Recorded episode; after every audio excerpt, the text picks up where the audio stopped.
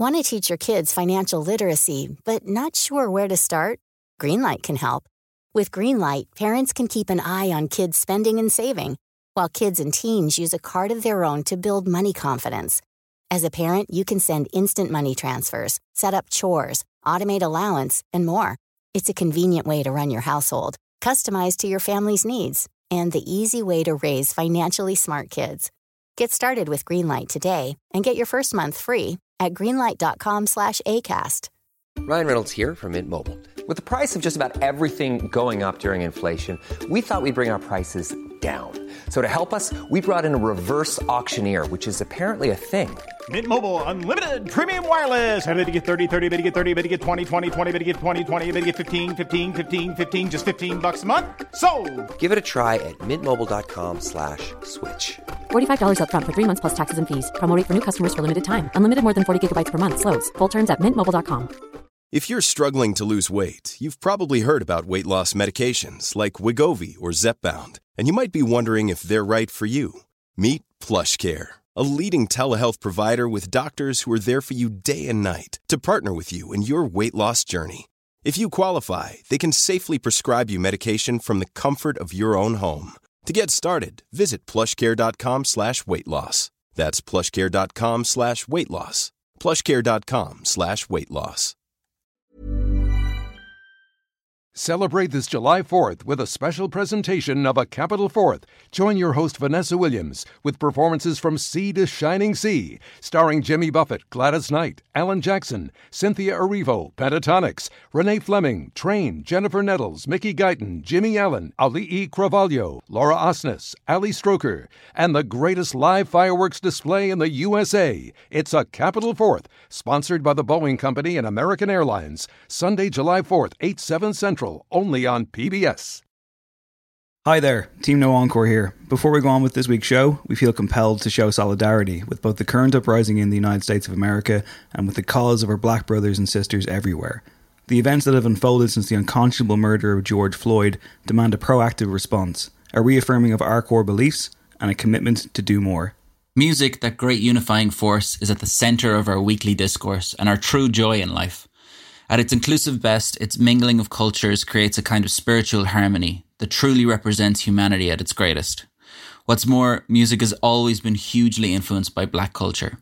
So many all time classics and modern masterpieces stem directly from it, or owe it a huge debt. So, it would be remiss of us and downright hypocritical not to use our platform at such a vital time to speak out against racism in all its forms at home and abroad. No Encore is a platform not just for creativity, but fairness, shared love, and equality. Seeing what is happening to black men and women in the United States turns our stomachs. As a music podcast, we don't really do silence, least of all on this issue. Everyone here wishes to voice their support for the Black Lives Matter movement and protests on both sides of the Atlantic. We'll be donating our Patreon earnings from the month of May to MASI, the movement of asylum seekers in Ireland. We'll also be matching and donating that figure on our side. Thank you for supporting the show and allowing us to do that. If you're of a mind to do more, there's a link in the description guiding you towards the likes of the US National Bail Fund, Black Pride Ireland, and more. You'll also find details of any socially distant protests and relevant petitions.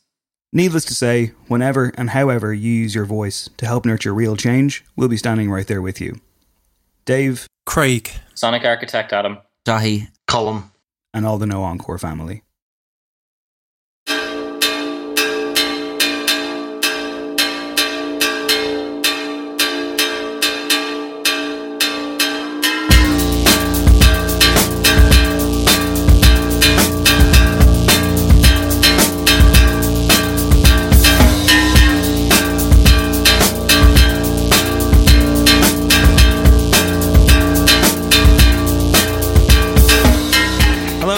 Dave Hanratty, and there will be no encore. Welcome to episode 216 of the No Encore Music Podcast. On this episode, we will hear from Murli of Rusangano family fame as he releases his new single, as well as Max Zanga from Tebi Rex, who also have a new single of their own landing next week. Both were generous with their time and insight in a week that has been extremely difficult for millions of people the world over. Frankly, Craig and I, recognizing that we are the very poster boys of straight white middle class male privilege, felt that it would be unhelpful if we rambled on about racism by ourselves, and so we reached out to black Irish creatives who, unfortunately, are painfully constantly acquainted with abusive and reductive experiences that Craig and I quite simply have never had to and will never have to face. It is our hope to be educated by these conversations. Ultimately, it is important that we feel uncomfortable and recognize why, but we also want to enjoy them too. Both Murli and Max are two incredibly sound, friendly, witty, intelligent, empathetic guys, and we're very lucky to be able to call on them this week, whether it's to discuss intensely personal and important issues or just to chat about the music that they're making. And so, in the first hour of this week's episode, you will hear what they have to say, but don't stop there. As I say, both are responsible for making excellent music, so if you haven't checked out Murli's solo work and his work with Rusangano Family and Tebi Rex, who are currently enjoying deserved attention, make it your mission to do so. I would also suggest heading on to Twitter and looking up Kelly, aka Gadget and the Cloud, and her rolling thread of black Irish musicians and the related playlist thereof that she has put together. Hour two of No Encore this week will see us go through the week's news from the highly necessary to the utterly ridiculous, and trust me, there is some ridiculous stuff, before we close out with our top five best album closers. I appreciate that it could be a bit of a jarring episode this week, but in terms of important issues that we feel that we need to talk about, and also some levity that I hope we'll, we can all enjoy. Uh, no album review, because being brutally honest, the Lady Gaga album is a five at best, and Now, hold on, incredibly hold on, Dave. Hold on. It's important that we set the record straight on this.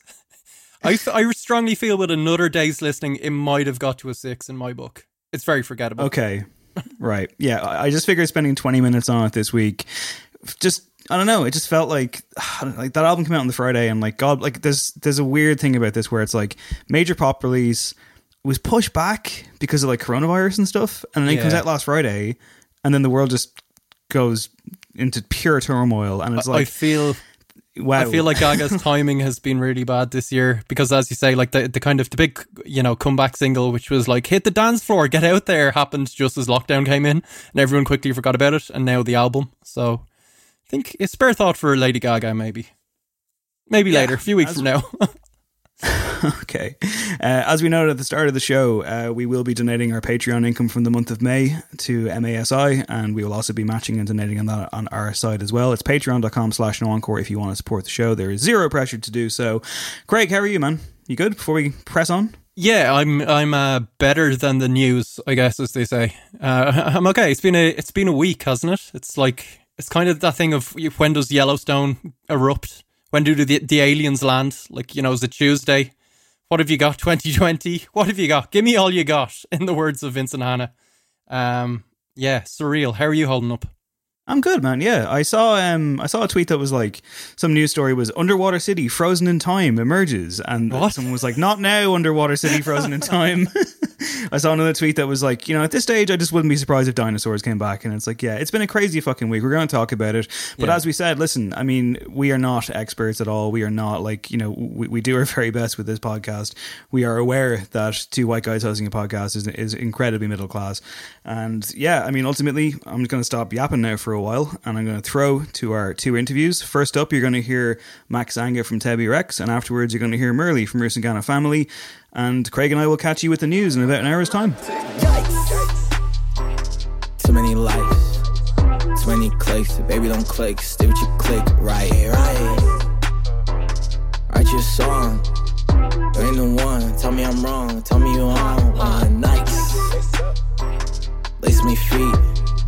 Been in the dirt, doing the dirt. Loving the streets, man. Say what I mean. Give me the peas. I'm tryna eat. Fat cat, fat pussy. Yeet. Keep my name in your mouth. Delighted to be joined once again on No Encore by a man who I, for whatever reason, still not fully sure, appear to be sworn enemies with. We're we're, we're, we're pausing the feud for just one one time again.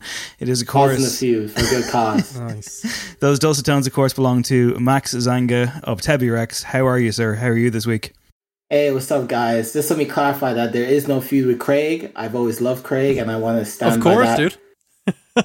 Uh, it's it's it's only with Dave exclusively. The feud is only with Dave Craig. I don't want you to get caught in the crossfires of this. I appreciate that, and I, I'd imagine many listeners can understand feuding with Dave. Um, Of course. um, you know, I'm doing. I'm in much better spirits uh, today. Funnily enough, I had to get tested for COVID nineteen just earlier today. Um, yeah, and the test is ve- not not as bad as people make it out to be, mind you. But besides my nose hole being violated, I'm I'm in, I'm good. I'm going well. How are you guys? I'm okay. Yeah, I mean, I haven't been tested for COVID nineteen, but we'll see. I, have generally managed to to dodge that for now. I, like, I hope it'll it'll be the case. But I guess, like, you know, pivoting from that to what has been a, a, week in which I don't see how anybody could not see what is going on in the world. It's it's everywhere. How has it been? Like, what kind of week have you had specifically, just from your own point of view, your perspective? You know, I think in all the years I have been on Twitter, I have never once really thought about blocking anybody. I've never thought about like deactivating my account. Not really, but I think this week I truly, truly just wanted to like run away from it all. Um, which you know I think, especially the way Twitter is has been very fucked up in the past. I think it's a testimony to like this the level in which it is this week. It's not even necessarily people saying horrible stuff because horrible stuff is you know whatever, but it's just seeing so much like I've seen more acts of racism, heard about more acts of racism in this past week than I have in like maybe two years. You know, for wow. it to be condensed in a week, it's been really, really draining. I've been like no fun to be around. I would say because I'm, just, it, yeah, it's just kind of hard. I found that like I would spend maybe like two or three hours off social media uh, on Saturday or something, for example. And I had like such a nice time. Or the other day, I saw someone make a joke on Twitter. I'm like, this is the first joke I've seen on this site in days. This is a, I, I laugh so much. I'm like, oh my god, remember when this site was about fucking jokes? And like, yeah.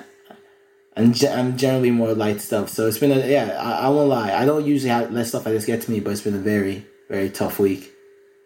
Yeah, I mean it's been exhausting. I think for an awful lot of people, but I mean to be kind yeah. of direct, like like as directly affected as you are. I mean, it's it's something I can't fathom. I mean, it's it's it's it's chief, chiefly the reason that Craig and I have asked you onto the show is because we obviously want to talk about this, but we frankly don't know how. I mean, like it's it's an issue that is so worldwide, so so pressing and so real that it forces you to look at yourself and be like, okay, well, look, listen, I'm simply not educated enough. I'm just not, and I know this, and I have to deal with that. I have to see what I can do about that. But I think my perspective on it is not, like not just it's not that it's not valid, but it's not really helpful yeah. at the moment. So I, I think even as well, like given that you're in an Irish music scene which has never been more, I guess, diverse, if that's even the fair word to use, there has been conversation about the Irish music scene, about people in it, and about what it means. You know, I mean, uh, have you noticed even a shift in that, or is this something that we need to kind of stop labeling in that way, or is there any kind of general kind of sense of perspective we all need to work towards?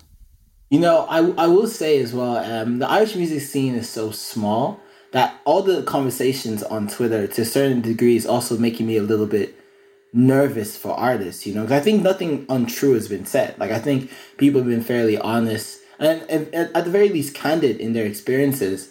But like I, I'm just so worried that some like stupid booker small minded booker's gonna be like, oh no, don't book that person. They were like kicking up a stick, you know. So I feel, especially if you're like a smaller artist or like a more like up and coming artist, like the Far Collective have been stepping on people's fucking necks as they should, and I just don't want this to kind of hurt them down the line.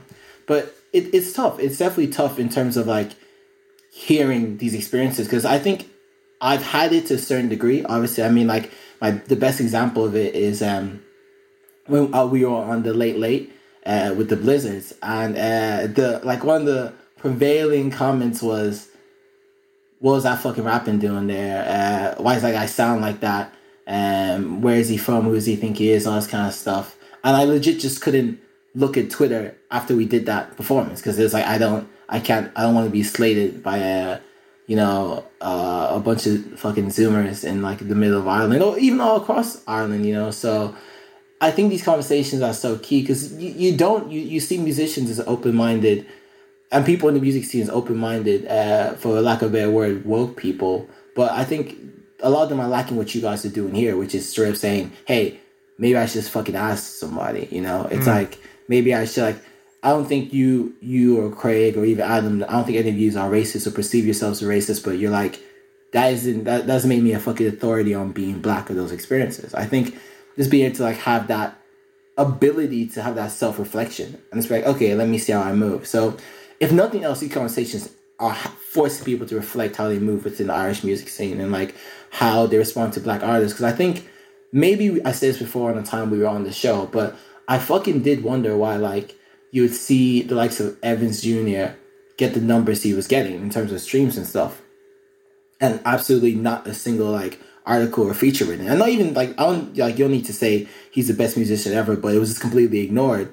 And then you see someone much smaller doing like a thousand streams and like still good music, but again written about everywhere. I was like, there is, I think there are certain gaps when it comes to reporting and uh, when it comes to Irish music that I feel, you know, are a bit unfair, or even just the write ups. Like I think there's a simplicity to shit if you know if if you if you're black, like you know, if you're doing a song, it's like, oh, this is a fun trap song, and ignore levels of it. I've seen people like not really uh they'll like people like let's say give seventh OB a surface level reading when there's like there's much more there in terms of depth. But then if you have somebody else like Malachy who deserves let me stress this deserves all the fucking praise he's getting, it'll be like a real serious dive into it. I just feel like yeah, maybe maybe black artists, even if they're getting reviewed, aren't getting the same kind of deep dives, you know. But I mean, you guys have been in the scene as well, and like all three of you have like you know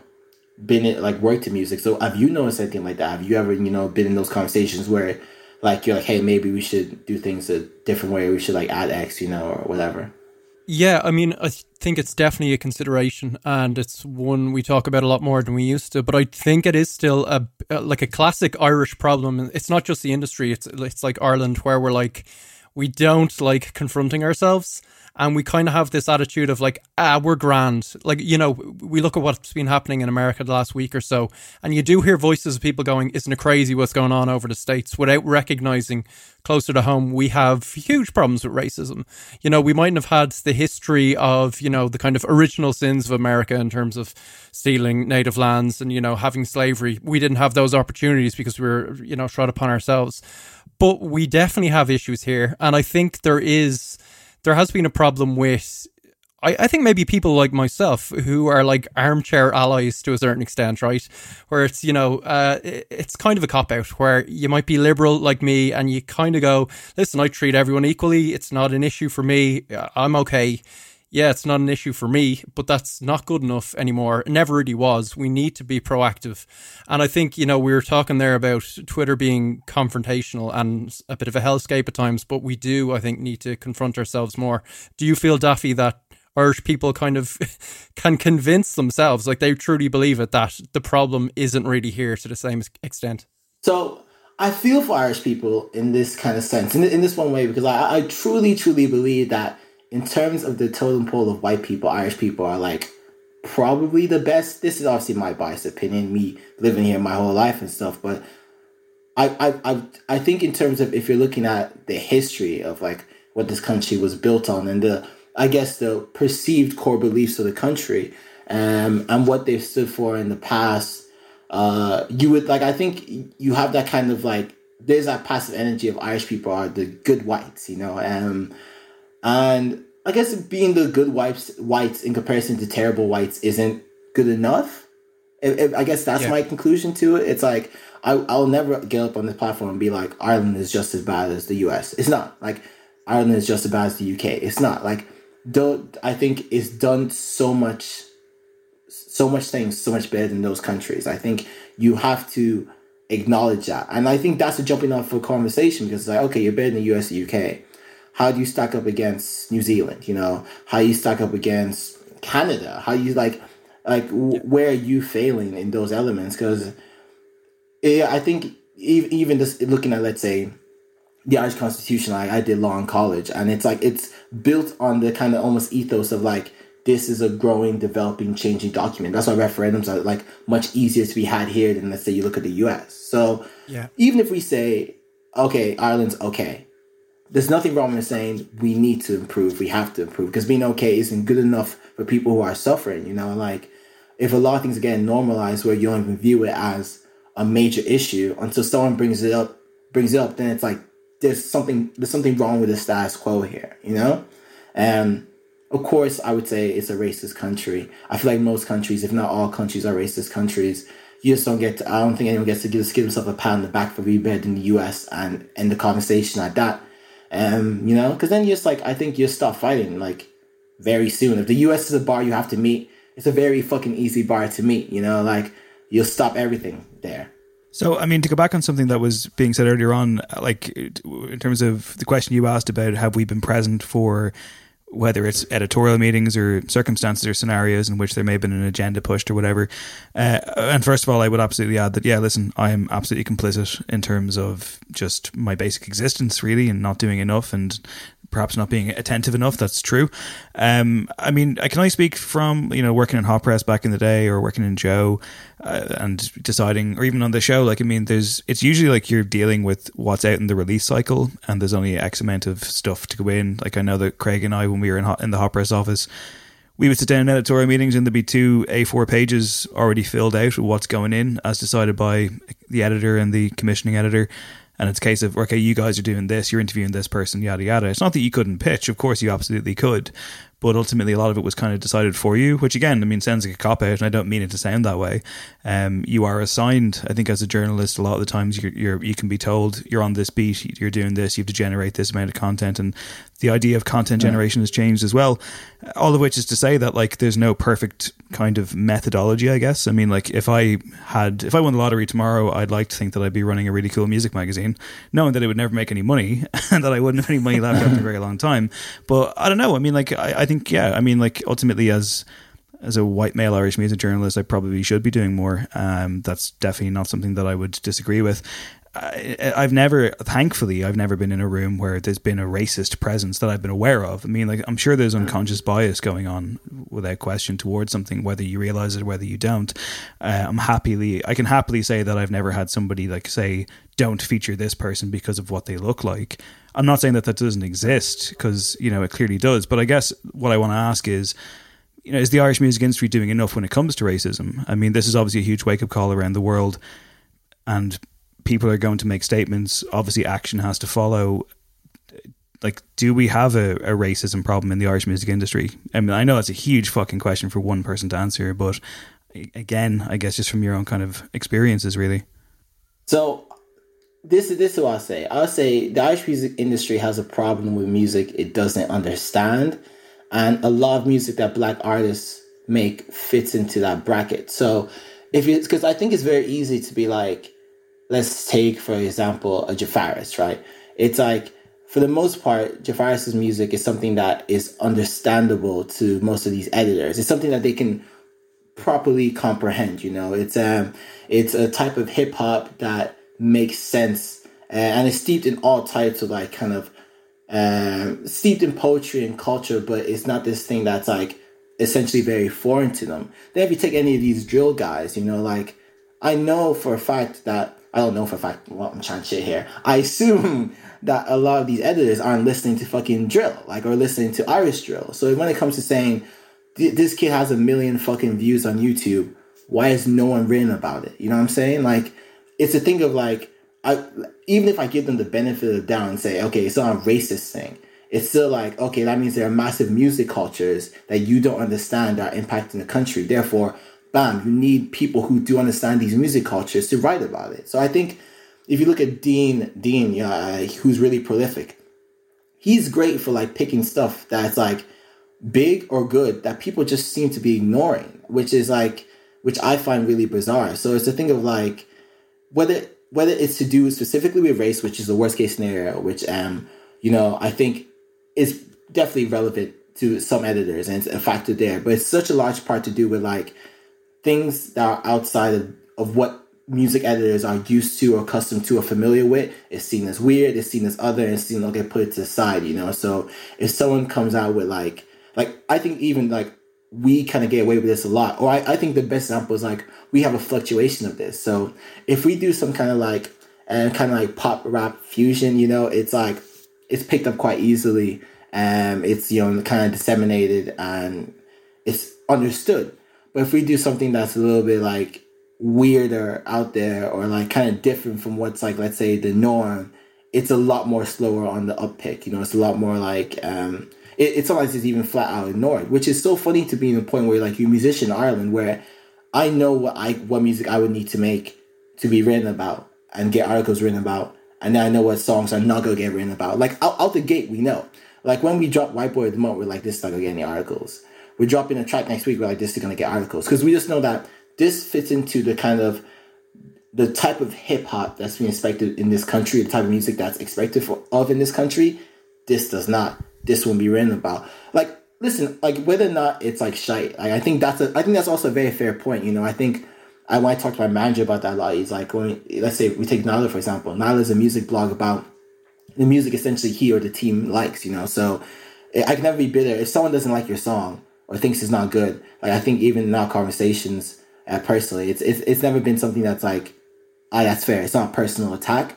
But if if if if like for one though, if your our size like to seen as a relatively big size, you get relatively big numbers. If and someone doesn't like your song, it it doesn't mean it can be ignored. It doesn't make sense. Like you can't just ignore these drill guys because you don't understand it, or even if you don't like it, write a review saying it's shit. You know, that's like I think that's a job as a music journalist. I think maybe because Ireland's so small and so insular, people say if they don't like something, they ignore it, which is fucked up. But I also fully believe that if Jafaris came out with a song that people didn't like, they would still fucking review it because it fit into this bracket of what they understand, therefore it's getting written about. If you do something a little bit more kind of out there, we're talking your Seventh Obies, your, your Lutherists, you're talking like the uh, Reggie, the Evans Union, you do something a little bit more that's like not even out there in terms of music because it's big in the UK, but it's weird here. It can be flat out ignored, which I find, I, I do find quite bizarre.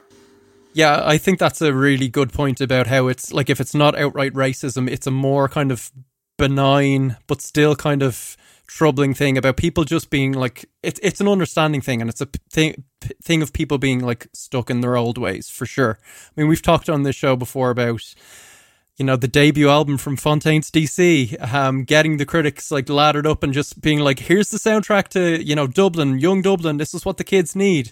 And like, obviously, those lads are grand, it's like rock music, blah, blah, blah. But there is something to it in, like, I remember when we reviewed the album, I remember saying to Dave, to me, this doesn't sound like the soundtrack to Young Dublin. This isn't what the kids are listening to. This is what the middle aged people are listening to. And they expect it to be white guys on stage doing rock music. So it's, it's kind of like the trends have just passed them by to an extent, and because they're controlling the industry, they're missing out on the actual popular stuff, right? Like I think I think it's so weird. The industry wants it wants to be fed stuff that they kind of understand, which I think is is is so so so true. You know what I'm saying? So it's um that's how you get the critical reception, um and that's how you get that positive response. And the further we, the further you move away from stuff that they don't understand, the the trickier it is for you. You know, um, like. um, like I, I do be tempted sometimes just to be in my room and be like, you know what, I'm gonna write a nice kind of lo-fi hip hop song about Dublin and get some kind of nice woman on the chorus, and it's gonna be a hit. I'm just like, it's, it's gonna be a kind of nice, nicely formed, fabricated hit. Add some fucking guitars. They love that shit. They, they, they go hard for that shit. Like, give me some guitars. I love it. I, I like you know um so yeah it's tricky. It's tricky because I'm I, I am naturally just an optimist as as a person. Um and I do want I do want to like kind of hit that point home because I know that when it comes to talking about black struggles and the black experience there is the optimistic view and there's what I would call probably the more realistic view you know? So me being an optimist I don't even think necessarily people are inherently like trying to push this message or like inherently be prejudiced or racist, but there's something in passivity that's just easy. Like passivity is comfortable. It's it's it's easy. Like even if you take things like sexism, it's easier not. It's easier to say I don't do sexist things and that's it and end it there. It's like I don't need to be proactive in in what's going on around me. So it's easy to be like I'm not a racist person. I like hip hop. I think I think Jafaris is great. I think I think Tebi Rex are great. But the thing is, like Jafaris is someone who is digestible to the mainstream. I'm not, but the fact that Matt's there with digestible to mainstream. Like the fact that like I would feel if you take someone else, and um, if you take like any of the drill guys, if any of the drill guys were like tweeting like how I did and talking talking how I do, they'd be seen as like this kind of perception of dangerous or rough or all that kind of stuff. And then, but since Matt's there, I can basically say whatever the like to a certain point. I'm benefiting off his white privilege. I can say almost whatever I want, and I'm seen as very accessible and safe. You know what I'm saying? Um, even like even I think two or three weeks ago, there were some arguments about who was um, and this I think it's the, the greatest example of it. There's some arguments about like who which hip hop group was the best in Ireland, you know, and I think and there's a bit of like the Far Collective going at Anomaly and that back and forth, then the Far Collective and PX. And everyone was clutching their fucking pearls. And everyone was like, oh, this isn't good for the scene and this is to lead to violence and danger. And it's just so key to me that it's like, you're consuming this music where people rap on records like this and it's okay because it's safe and understandable to you. But the minute that goes into in the minute that escapes in something that you don't understand, as in people start talking in the real world as they do in their raps, you're scared. And that's what it was. People are like, there's gonna be violence, there's gonna be fucking gang murderings and killings. And I'm just like, shut the fuck up. Like, this is a music you're listening to. Like, if someone's like, I'm the best in their rap, and you're like, oh, this is good music. And then they say on Twitter, it's like, no, don't do that. It's that kind of like, that Irish politeness, not Irish kind of passivity, which for the most part, I don't think is even like a bad thing all the time. I like how Irish people are polite. I think those are like good qualities in the society. I think there are elements of it that's good, but it's that kind of fear of stuff you don't understand. Like the way the Far Collective boys were talking to me sounded like how you would talk at like a Nigerian wedding party after like two or three beers. It's like it's that kind of like discourse, that kind of like approach to things, but it's foreign. I think maybe that's it. Maybe maybe we don't want to put that title on some of the stuff we do on, on some of the ways we move because it's like anyone can be Irish, but if you're limiting Irishness to this one thing, then everything outside that is foreign, you know?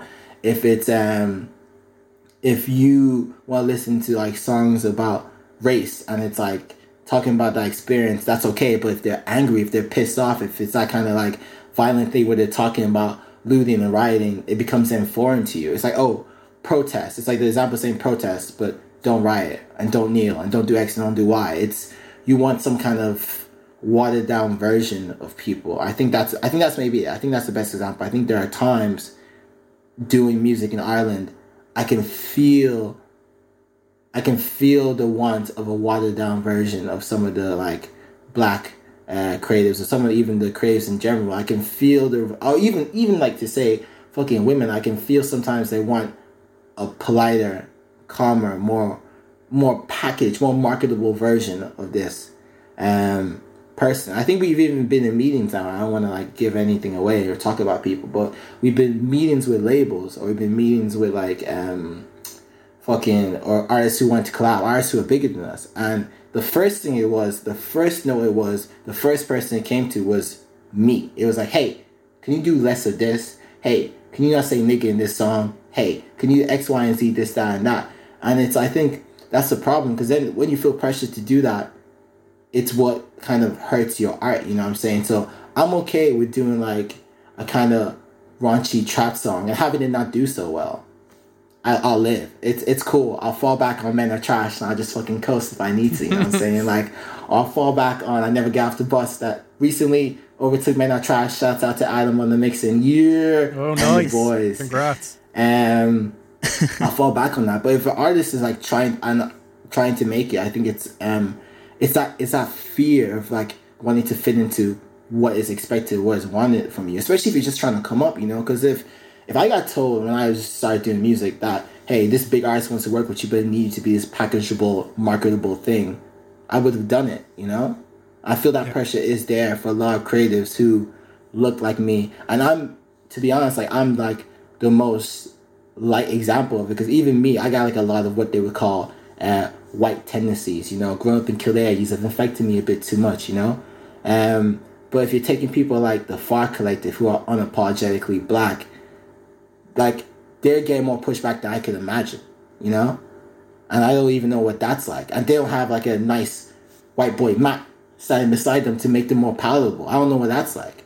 I don't know that kind of fear of like um people not wanting them at events. I remember I tried to book them for an event once, and someone and the pushback was like, "Oh, someone said, oh, those those guys might be violent. You know, they might get into something." I'm like, I've known these like I've known those young dudes since we were like fucking kids, since they were like young young boys. Like they're not they're not inherently, you know, more dangerous or violent than anybody else. But it's tough. It's tricky, you know. I guess lastly, I, I wanted to say that like it's it's not lost on me, and I, I, I presume you're like for you, it must be such a like almost a, a, a, manifestation of the record that you put out. So you put out the debut record towards the end of last year, "The Young Will Eat the Old."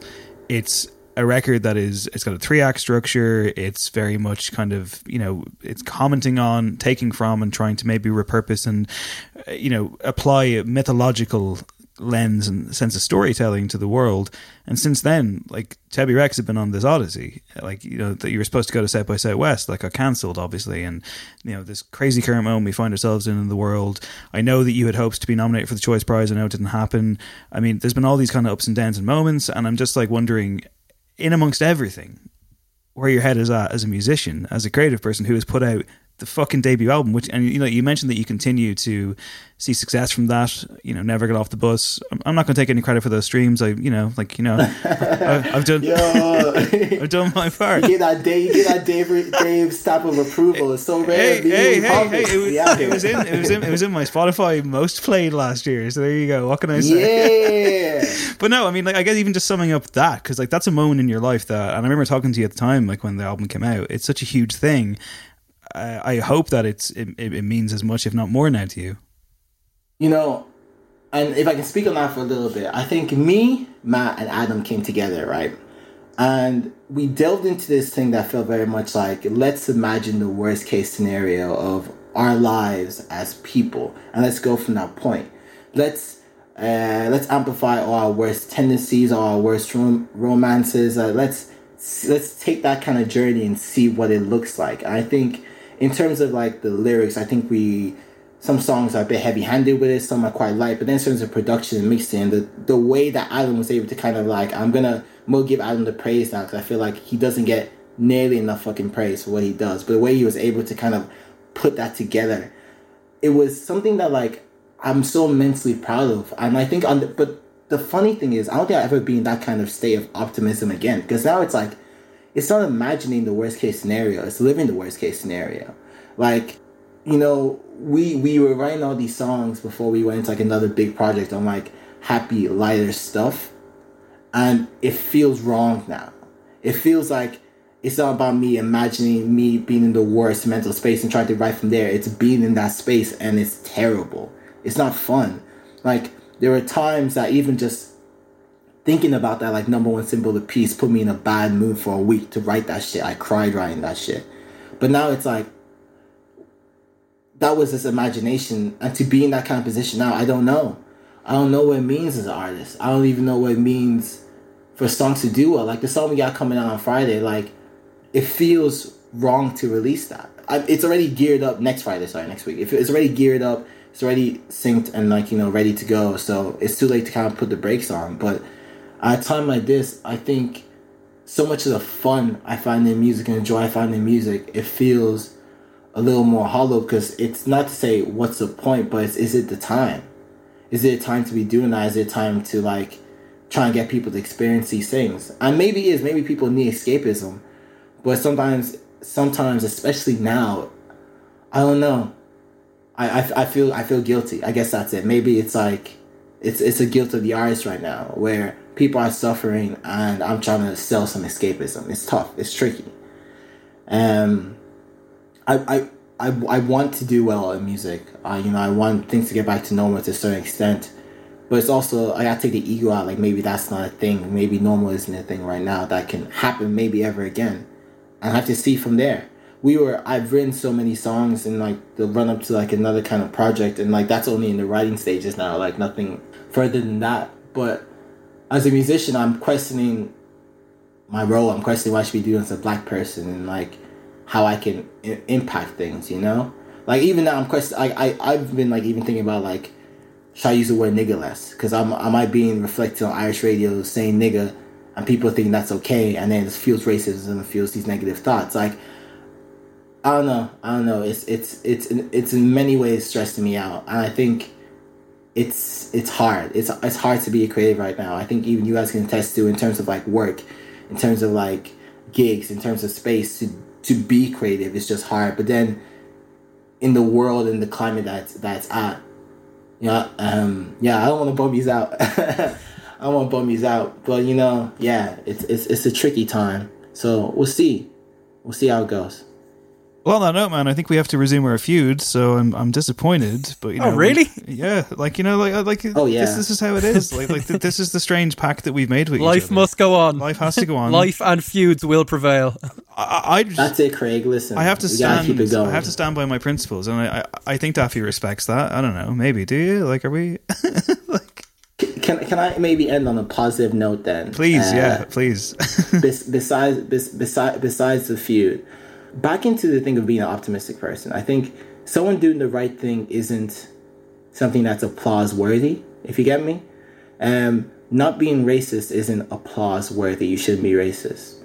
But at the same time, I think when the world rewards passivity, when the world rewards you being a bystander to terrible things happening because it it, it makes life easier on you, I think people choosing not to do so is something I will always appreciate, you know. So if whether it's marching at a protest and us risking COVID nineteen off that shit, um, I'll appreciate it. Whether it's like you guys saying we have this platform and there's something we want to talk about, we need to have we need to amplify the voices of people who can add to who've experienced it. I would appreciate whether it's you know hot press doing a redacted thing about their versatile interview. I think we, we're showing ability to kind of grow and learn that if nothing else gives me some sense of like faith in people.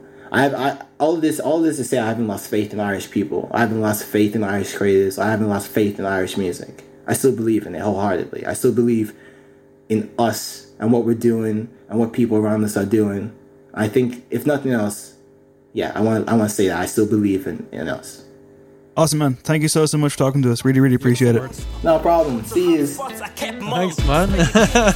if you're that dumb.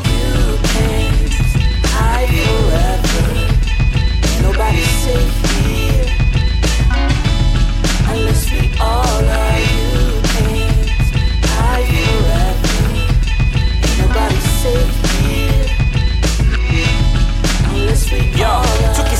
anonymous tree, listening to Nas. Though the inspiration was free, I paid the price and the look a passerby gave us. It was a nice age tree. We've been refugees like left and prize. Open my mouth, started four times like Pharrell's beat, so I just kept. Delighted to be joined on No Encore by Murli, a man who needs no introduction, but we'll give him one anyway. You, of course, know him as part of Rusangano Family, Choice Music Prize winners in 2017, a man who has been intensely prolific in his own right ever since then. The Intangibles album dropped last year. There's a brand new single out now, as of this podcast dropping. It's called Till the Wheels Fall Off, and all proceeds from sales of the track will go to MASI, the Movement of Asylum Seekers in Ireland. It's an incredible song from the first few seconds, and it's a song that you wrote a few months ago, but felt, uh, felt compelled to share now. Can I Yeah. ask you why that was specifically? Yeah, uh, why I wrote it or why I'm putting it out now? I guess both, really. I mean, like I think one kind of feeds into the other, I suppose. Yeah, that's true. So, um, yeah, so I wrote this back in February, um, when there was sports. Like, I'm a huge soccer fan. Like, uh, that's that's what I wanted to do before music. So, um, uh, I watch football a lot. And then earlier this year, just like it's been happening for the last few years, or maybe since football existed or whatever, um, there was a case in Portugal in the Primeira Liga where um, a footballer uh, was abused, was racially abused, like throughout the match, like incessant, right? And at some point, uh, he scored, and it just got worse. So he couldn't take it anymore and decided to walk off the pitch. And just watching it, um, as his teammates were trying to like hold him back, you know, keep him. They were like, "No, don't leave. You know, you should stay." Um, watching the whole incident, it, it just like it hit you in a way that I'm like, 2020 like how come? Like why is this still happening you know? Um and i was actually really saddened by it because i'm like this is one incident where one person actually took a decision to you know what? I can't do this anymore. I'm out of here right? But it's one of many many many. Like some of them are reported i'm pretty sure. Um and and i was just watching it and i was like imagine me me on the football pitch and in the stadium with, with thousands, tens of thousands of people. and then you can hear people abusing you. and this is being directed at you, but not, not for any other reason that they would abuse anybody else, right? But for the skin, the color of your skin. Um, and then you can't do anything about it. And everyone just expects you to continue with your job. Like it's not happening. And how long can you do that for? Like how many more games can you play and take that?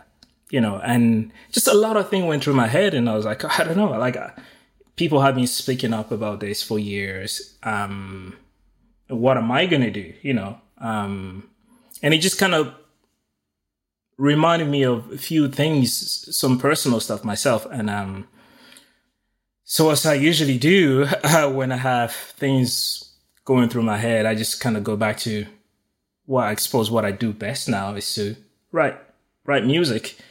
Um, so that's, that's how the song came about. And then, um, suppose with everything happening right now with the George Floyd situation in the US and the protest and what it's doing to a lot of black people all around the world right now, because this is, this is just bringing back old wounds and stuff, you know, things that people have tried to suppress over, over the years are now coming to the surface again. And, um, and for myself personally as well. And, and I'm becoming more outspoken than I've ever been on social, social media ever before.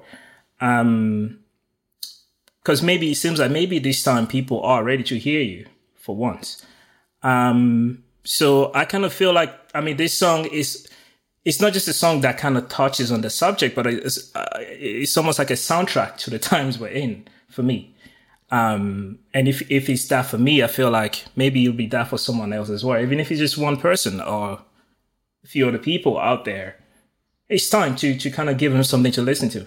Yeah, I mean, and not to diminish the track in any way, but I mean, the first thing that hit me when I heard it was this sounds amazing. This is really upbeat. It's engaging. It's enjoyable to hear. The lyrical yeah. content, of course, as you say, is so stark and different, but it's that juxtaposition, that duality of this kind of almost summary song with intensely serious issues, uh, which I have to presume was completely deliberate by design. I mean, what exactly are you trying to kind of get across there in that, I guess, delivery system?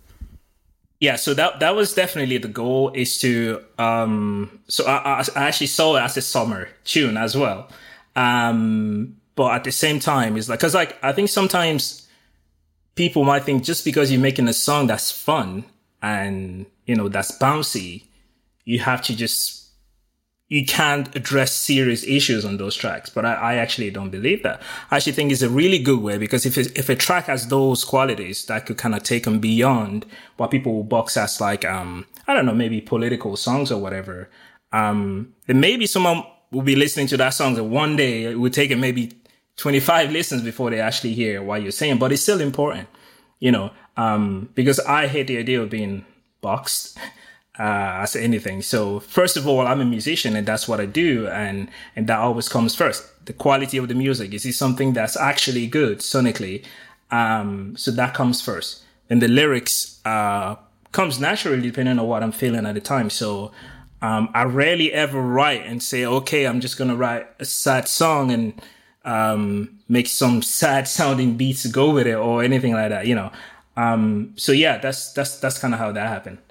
I wonder how like the last week has kind of hit you personally. Um, I've seen Erica Cody on TV talking about how over the years she's felt her like efforts have been constantly diminished, but maybe something is changing now. How how's this kind of week, a really heavy week for all of us, struck you?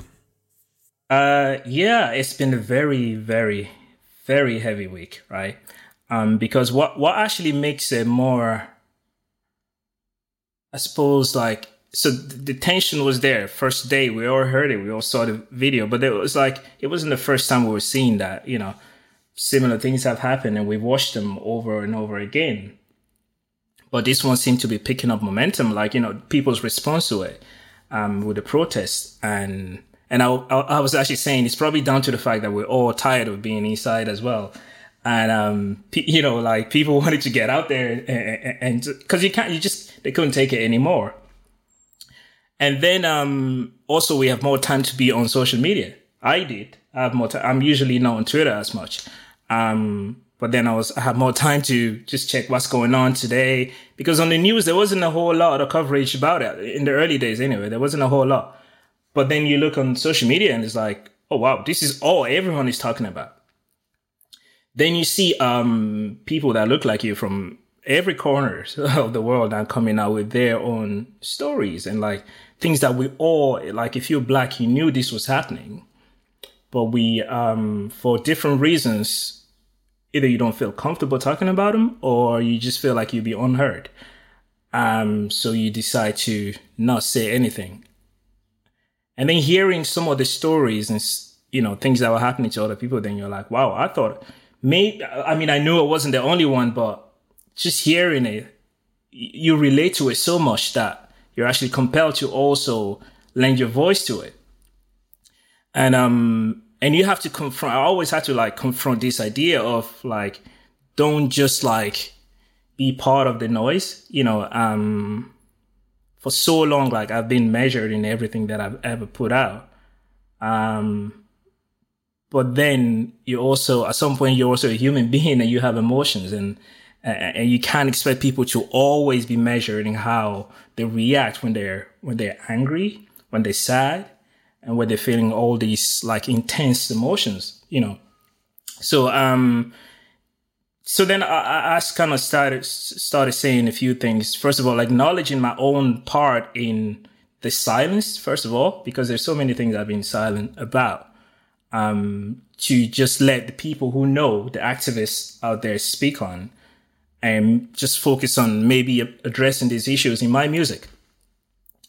Um, but this time around, I'm like, no, that's not enough. You know, I, I just felt like I need to do more. Um, because I have so many people that I know who don't actually know how, how I felt or, or things that I was going through. But then I would say, you know, people are my friends. Then it's like I'm playing a part in it too by not actually confronting people or, or actually calling people out when they say things that, that they shouldn't be saying, you know. So I need to go through this process of like, healing, but also like finding the courage and the bravery to to stand up for something that is real to me and that will always be real to me because you cannot change you cannot change what you know what you look like and, and I have no int- intention of doing that ever um but i would hate for the next generation to also go through everything our generation is going through um, because we haven't done anything about it.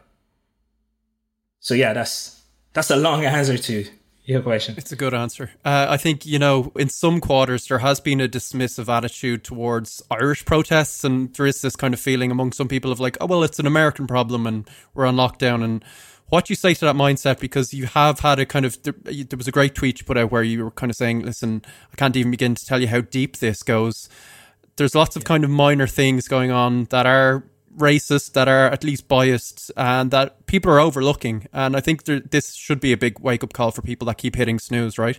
100%. Um, if it's a wake up call for me, then I'm hoping that it'll be a wake up call for everybody out there, you know, who, if you're active in any way, like in, in, no matter what job you do or everything that you do, the reality is like there are black people in Ireland now. They might not have been 100 years ago, but yeah, they're here now and they're going to be here, you know. um, so then we might as well learn to live with one another. Like it, it, it, it's, it's important, right? And, um, for a while, as a black person, um, you feel like, okay, I'm accepted in this country, but not 100%. So I can give myself as much as I can but it will never suffice. Like it, people will never be satisfied with everything that I do because like people will always look at me as someone who doesn't belong here. Not everybody, of course. um, and then, so the, the struggle has always been like, but how do you ever convince those people? You know, um, and, and, these stuff things to happen when you, especially when you do something that's like, um, when you do something that you consider important and influential, that's when everyone who hates everything you represent, their voices are louder as well. And then um, those are the moments that you actually feel it more because you're like, wow, I just did something that I thought was like monumental, you know, and um, all you see is well because of the way I look, I shouldn't be doing that. Um, so uh, watching watching all of that happen online was like, you know, whenever someone speak speaks up, there'd be like ten other comments like of things, just vile things about you know, racist people pretty much coming out, but also people who who who wouldn't say anything like quote unquote racist, but really are racist things. You know, because like, it's like okay, so even the idea of like if someone say Black Lives Matters, Black or Black Lives Matter, and then you come out and your response is no, all lives matter. Okay, so what is your response to here? It's like, are you saying that? Because we can always say that as well. Okay, all lives matter, so Black lives should matter too. You know, like nobody's saying that only Black Lives Matter. That's actually not the hashtag. Like, you know, that's not the movement. It's not only Black Lives Matter. So if you're hearing Black Lives Matter and your response is like, all lives matter, I kind of take that as, as an insult. Because are you thinking, are you saying that I don't know that all lives matter? It's like, it's kind of a veiled way of like shutting down the conversation, which is hugely negative, isn't is. it? Yeah. It is, yeah. Now, so then, um, so I suppose that that's probably the thing now is like, why are people always looking for excuse? And that's the one thing that I'm like, nah, that's actually no, not okay. Is like, I'm seeing a lot of excuses now. You know, it's like, yeah, okay, uh, I understand Black Lives Matters. What, what did George is horrible and all, but couldn't they wait a bit? Couldn't they wait a little longer before they go out there and protest? Or, you know, yeah, but, but, but, but what about this other case here? And, and I'm like, wait though, like, but this is what people are feeling right now, right? Like this is the moment we live in. This is the time we live in. This might be the only opportunity I, I have to ever say anything about it or to even react to it because we all know how many times have situations, things happen and we talked about it. And then two, three weeks later, it's just another case. It's just another name to add to the list. This sad list of, you know, people's lives just gone like that. So to the people who don't get it, I'm, I've come to a point I'm like, a lot of people don't get it because they don't want to get it. They actually don't want to on this because they don't want to see that happen. They don't want to see that many people out in the streets in Ireland um, protesting uh, police brutality. So um, then what can I do in that case? It's like, and people who are older already, um, how can I educate them? I don't know how I can, but I need to just work on maybe the, the younger generation on, on, educating the younger generation and setting examples um, that they can follow. And and what, and I think that um, the protest in Dublin was a really good example on like this is how you stand up for something that means a lot to you. It's something that you know in your heart is not right. I, I want to take it back to 2017 for a second, the Choice Music Prize yeah. win. It was such a huge moment. It was incredible. I mean, by all accounts, from the judges' room that night that I've heard, even though, you know, you're not allowed to say anything, you know, you hear some things every now and then in the old Irish music journalism game. By all accounts, in a, in a very strong year, competition wise, it was an open and shut case. It was very much a case of like, well, this is the best album. Like, we know it is. And mm. we'll go through the motions, but it's Rusangano family. And it felt right. It felt like the moment. It felt right on merit. It felt right, you know, as representation. It felt like a huge, huge moment for, for the country. It felt reflective of Ireland. And yeah. at the same time, I mean, listen, is not that I don't think for one second the Rusangano family can't, you know, be that standard bearer. You guys are standard bearers. However, is is it also kind of unfair for us to just so willingly be like, you know, put that pressure on you maybe? I mean like like is there any kind of like responsibility that comes with that that is maybe like easy for us to say but then for you to just go ahead and live it you know maybe we're perhaps boxing you in again to a, a place that we shouldn't be doing? Yeah i mean look that may be true to a certain extent but i think i, I suppose it depends on how you take it personally like yourself i mean me. Um the way i look at it is like even if that was to be the case it's okay for me to because I would like to do that. You know, I would like to take that on and and push things forward. You know, because it's like I will make it my responsibility um, to make sure we put in quality stuff, um, things that represent me and people that look like me. Um, now, yeah, should I be like, should we be like, oh, the poster child of uh, multicultural Ireland or whatever? No, I don't think anybody wants to be that because being being black is a lot of things. You know, it's not just one thing. It's not just one way. It's not a. It's not. There's not like a uniform way of expressing um, your blackness or everything else because you're like you're a human being before everything else, right? Um. So yeah, no, I mean, I I, I don't actually feel that there is that. Pre- I don't actually feel it that much that there is that pressure on like yeah these are the guys. But one thing I would like to point out is that sometimes when things like that happen, it could be tokenized, right? Then it becomes the moment that everyone refers to when, I don't know, if in five years time someone else makes an album that's deserving of like praise or whatever, or that should be like charting or whatever. And someone brings up, ah, look, it's like, that just hasn't been happening. And then someone will be like, ah, no, no, don't say that now. In 2017, Rusangano family, uh, won the Choice Music Prize. So, so that's enough, right? No, it's not enough. You know, it's like, and, and that's what I don't want to happen. So I, I don't know if that answers your question. Yeah, no, I, I think that like that there is that element of like, oh yeah, we take that box. I mean, like, Mm-hmm. and again, like, Yeah. not in, in any way to frame 2017 win in a negative. I think it's just it's been it's been Oh no, that was a, an amazing moment. Yeah, it's it, You know, it was a life changing moment. Yeah. You, and you could feel it in that room. It was like an unbelievable, like because obviously Rusangano gigs in particular are these incredible communal events. Like that's one of the big draws. The energy that you have on stage translates to the crowd. I think it's kind of a it's it's communication. You know, it's very much kind of a back and forth, and very much a safe atmosphere as well. And you could feel that in Vicar Street that night. Uh, what is like? Let's be honest. I mean, the Choice Music Prize is an industry piss up. Like you know, that's what it is. That's Hold why I on, go. Dave. You said it. I'm, I'm never I'm never going to be asked to be a judge again ever. Um, but like, yeah, I, I just think that there's an interesting kind of fallout because like obviously you and God knows have been doing different things while also working together. Rusangano is not necessarily on official hiatus or anything, but it is interesting to kind of have that huge moment as a group and then take a step back. I mean, that in itself is an amazing kind of statement.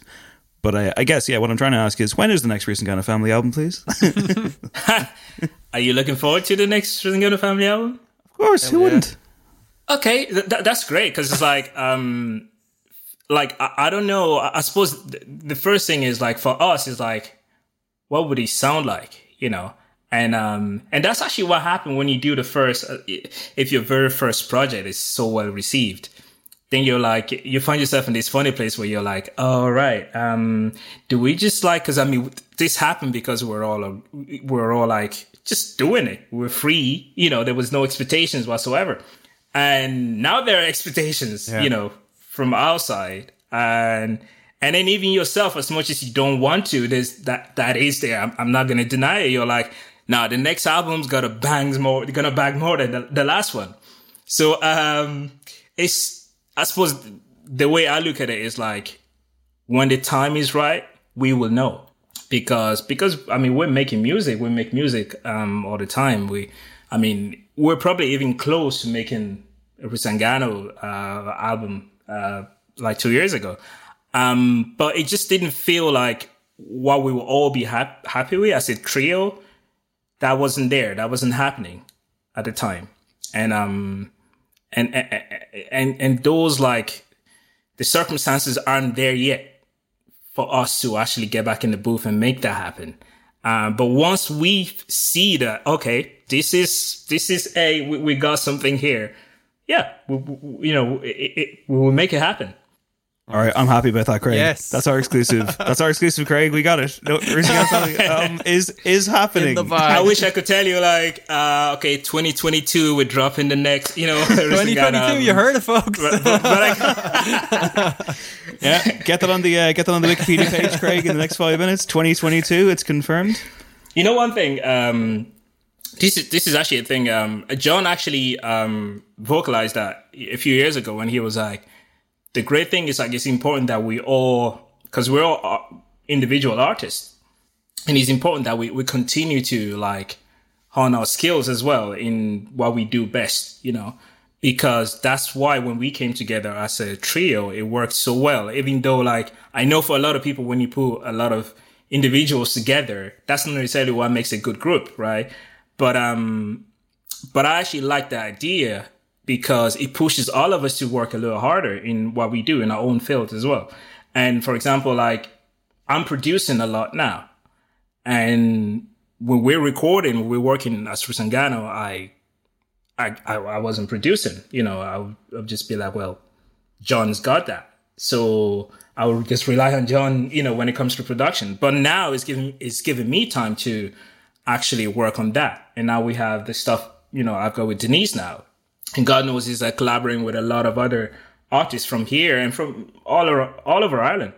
Um, so I think that's actually really good as well. For that's still the spirit of Rusangano family. Yeah. And, um, and, and, it's important that people actually, cause we said it from day one, Rusangano is more than just the three of us. Um, it, we saw it as almost like a movement, you know, it's like a, it's a family, it's a, it's a bigger collective.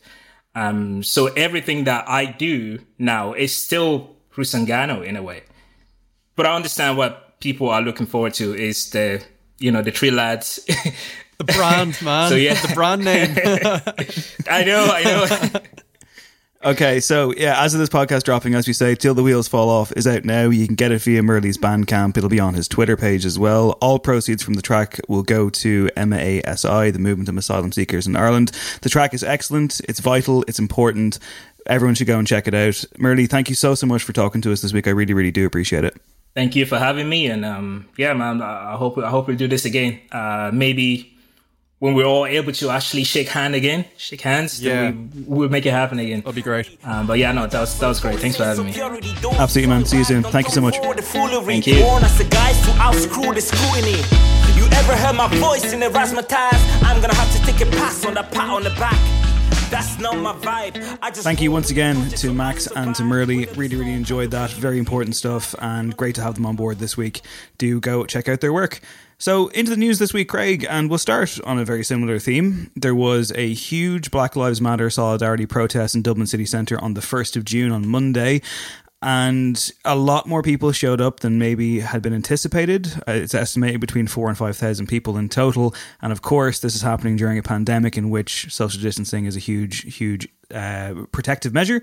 And understandably, you know, there's some health concerns here. I will be flat out and say that I was there. I went to the to the march, and it was a very powerful and affecting scene to be at. It was a very powerful and affecting moment. I think in history, I think it needed to happen. I think that you know, while I completely understand any health concerns, because listen, I have the same health concerns myself. I am being very careful. I was very careful on the day Uh, as someone who was there on the ground, I can say that you know some of the photographs kind of did a bit of a disservice in the sense that, while don't get me wrong, this was unquestionably a mass gathering. There's no way around that.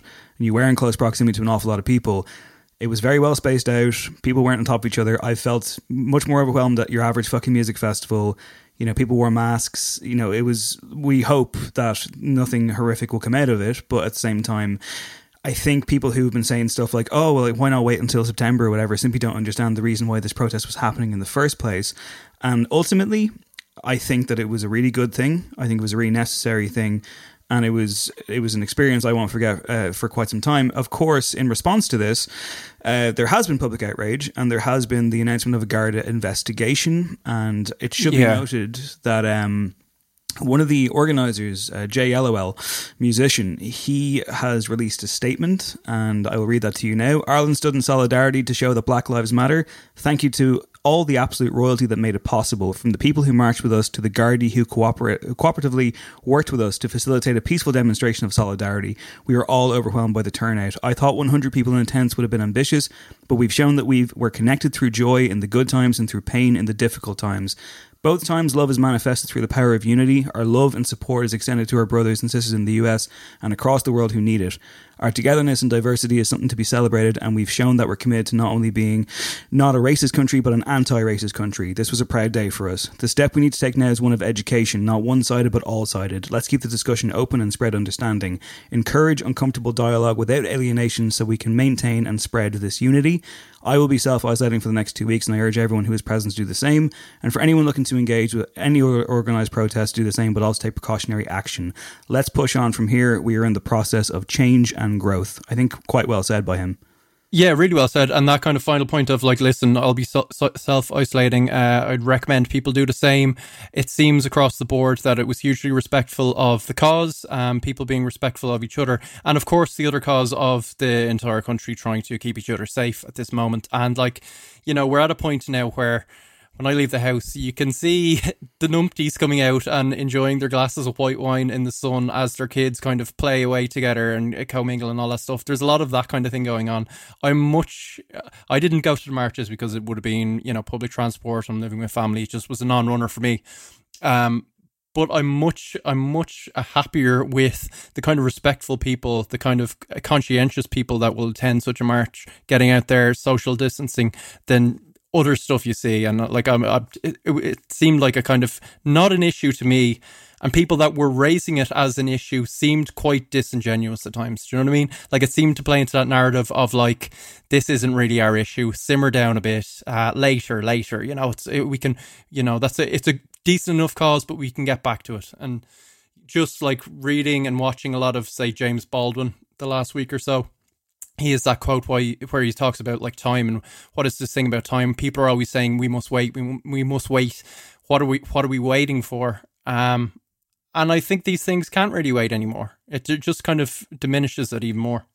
Absolutely. I mean, look, it's happening during a pandemic because it's happening during a pandemic. That's the yes. absolute fucking truth of it. And listen, like I say, the health concerns are real. They absolutely are. And everyone involved who went to that thing certainly does not want to put anyone in danger the you know maybe it's naive maybe there's naive hope that that won't happen. Also at the same time Gardaí were present you know like Gardaí were involved. Like there's a Garda investigation coming but that's because they have to because it was it was greater in volume than they thought it would be. But I saw zero trouble. It was incredibly peaceful.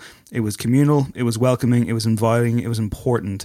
It was it was a moment uh, for this country and one that reflects the young people in this country and people who you know there's plenty of people who couldn't go for safety reasons. And that's you know of course totally fine and like you know like I say I hope I hope nobody comes to regret going uh, you can't put a pause on these issues. You can't just like say like yeah down the road. And and I would agree that there are definitely are people out there who are using it as an agenda to try and bury this and to try and bury the importance of it.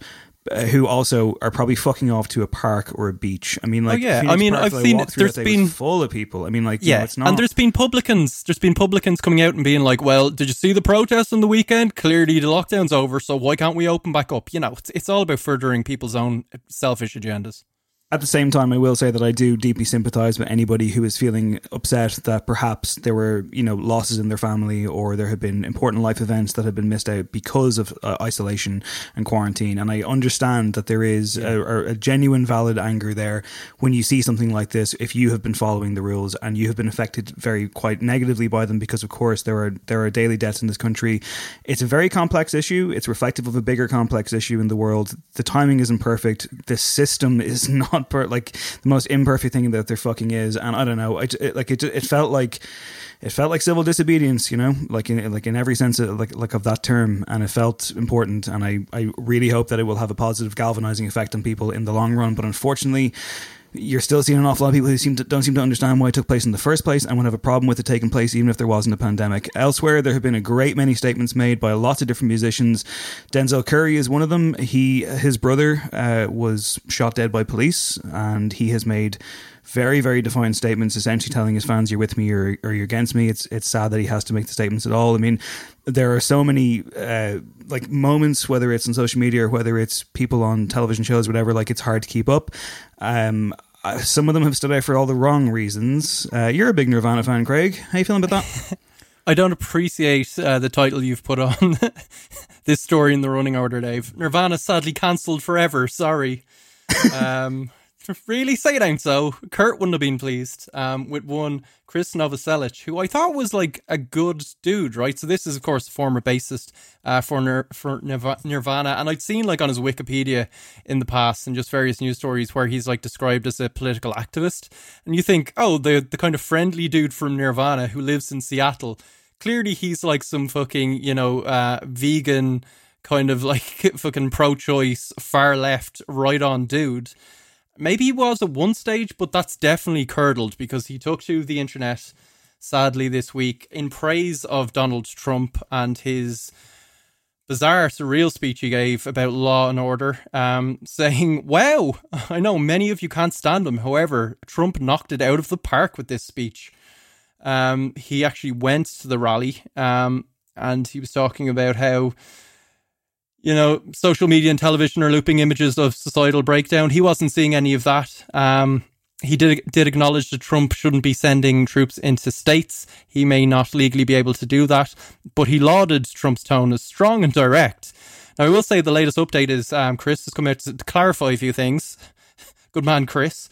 Uh, he said he's an avowed independent. He doesn't endorse anyone. Um, and he feels it insane to have to say it, but he doesn't support fascism. Um, he says, I don't support an authoritarian state. So apparently he just supports all the markers of it. I don't really understand that, but yeah.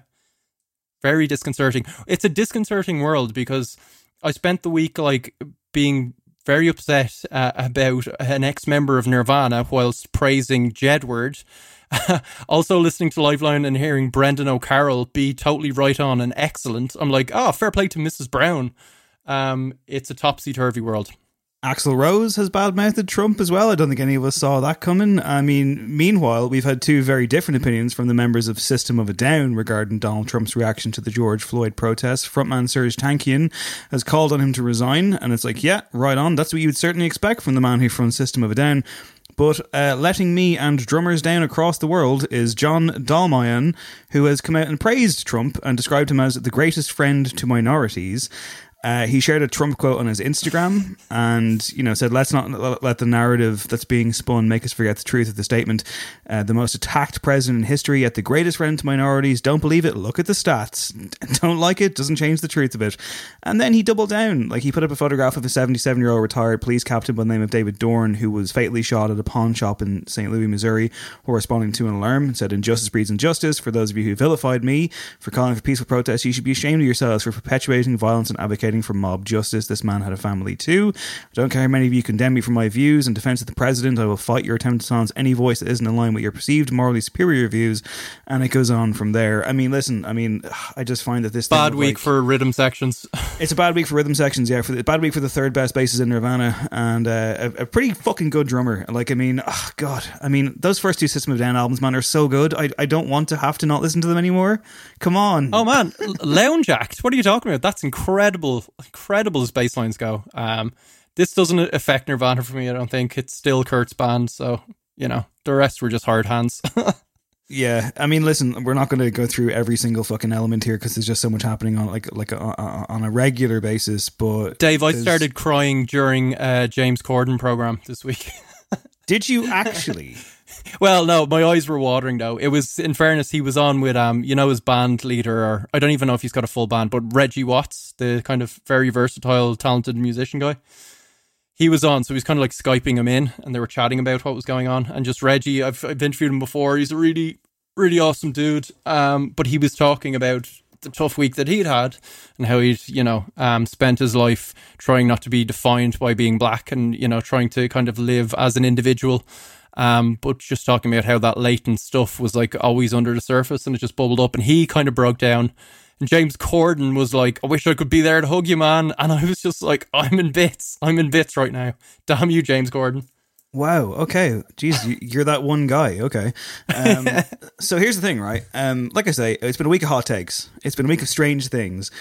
Uh, for this next section, if you haven't seen this footage, I want you to picture a man on the top of a building, like like a rooftop fucking skyscraper situation, and an opulent big musical DJ platform set up around him, uh, giving an impassioned speech to a camera. Step forward, David Guetta. The world is going through difficult times, and America too, actually. So last night, I knew we were going to do this and I made a special record. So this record is in honor of George Floyd. And I really hope we can see more unity and more peace when already things are so difficult. So, shout out to his family.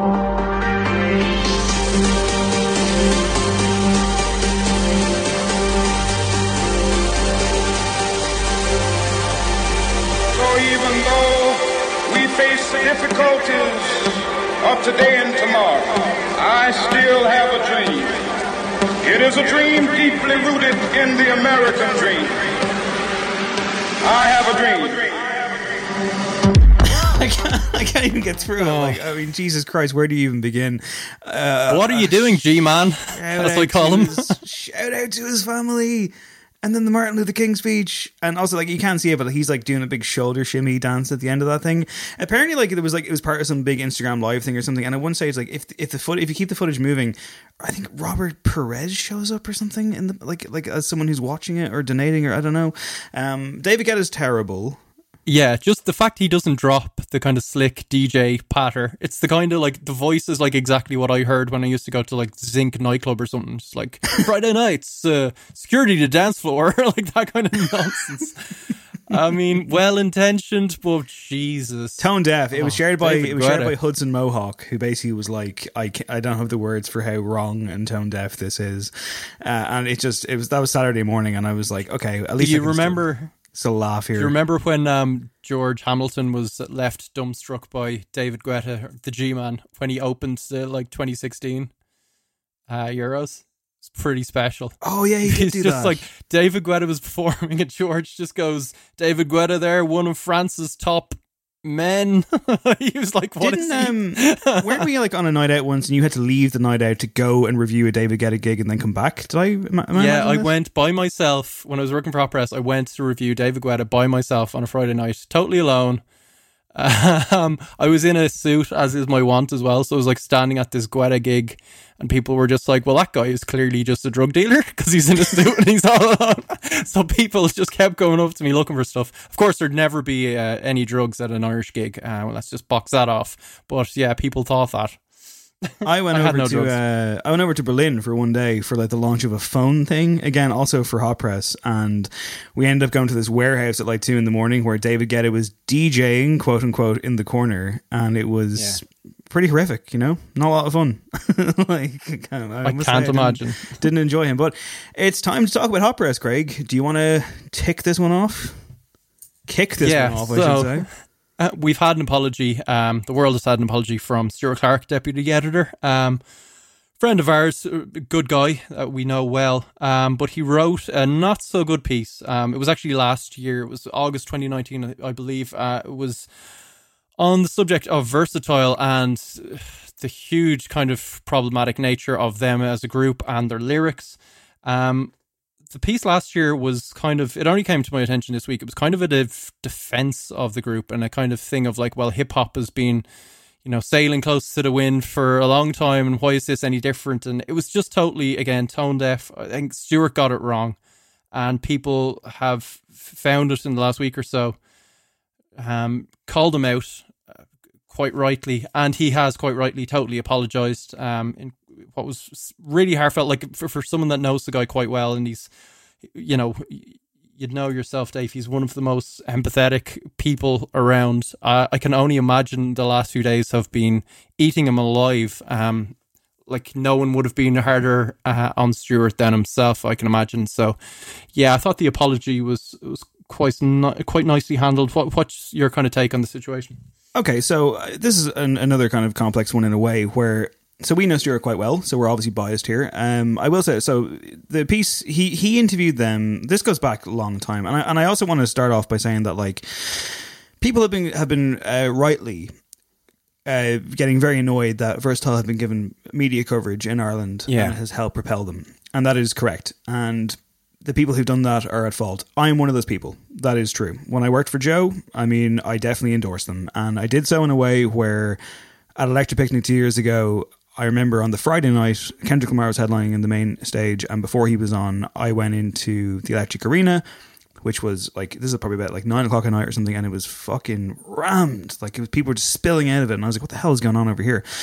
So, you know, it's a festival, Craig. Um, you're milling around like I don't want to sound too unprofessional, but I'd had a few beers. Um, I may have taken drugs, but like that doesn't matter. The context of it is that I went into a tent full of people, and first of all were on stage.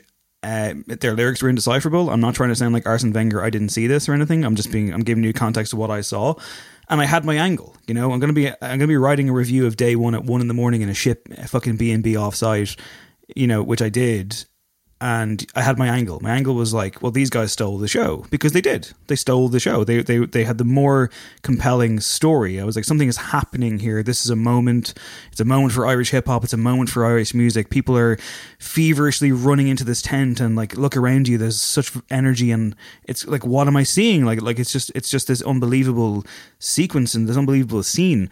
And then later on, Kendrick Lamar on the main stage just kind of entered in your standard main stage festival performance, and it was fine. So I was like, you know, uh, Versatile stole the show this here, guys, and I and I wrote like in the context of being at a festival that that it was that, it, that like what I've just said. So like it, while it wasn't quite sitting down with them and chatting to them and writing a big character profile, I'm definitely guilty of of helping them out. You know, like I mean, like uh, in the months that would follow, as I learned more about them, I w- never really had a lot of time for them. I mean, and ultimately, I wanted to interview them. I put in requests. I chased in interviews with them. I I, I was supposed to interview them one stage. They cancelled all their interviews because the gigs sold out immediately. They didn't need to do any. I emailed their management. I emailed MCD. I emailed you know other people. I I wanted to talk to them. I'm not saying I would have like written the perfect fucking Jeremy Paxman grilling session, but I wanted to ask them genuine questions. I wanted to ask them real questions about is this a joke? Is this a gimmick? You know your lyrics, etc. And I never got the chance to do it because they avoided all media. The only media that they would speak to was hot press because they knew they would get an easy ride. They knew they would get soft shoeing. They they got the annual cover that year and they got a Stuart Clark interview. And Stuart, listen, here's the thing about Stuart. I was in hot press from 2011 to 2014. And Stuart Clark is the conscience of that magazine. He is the fucking heartbeat of that building.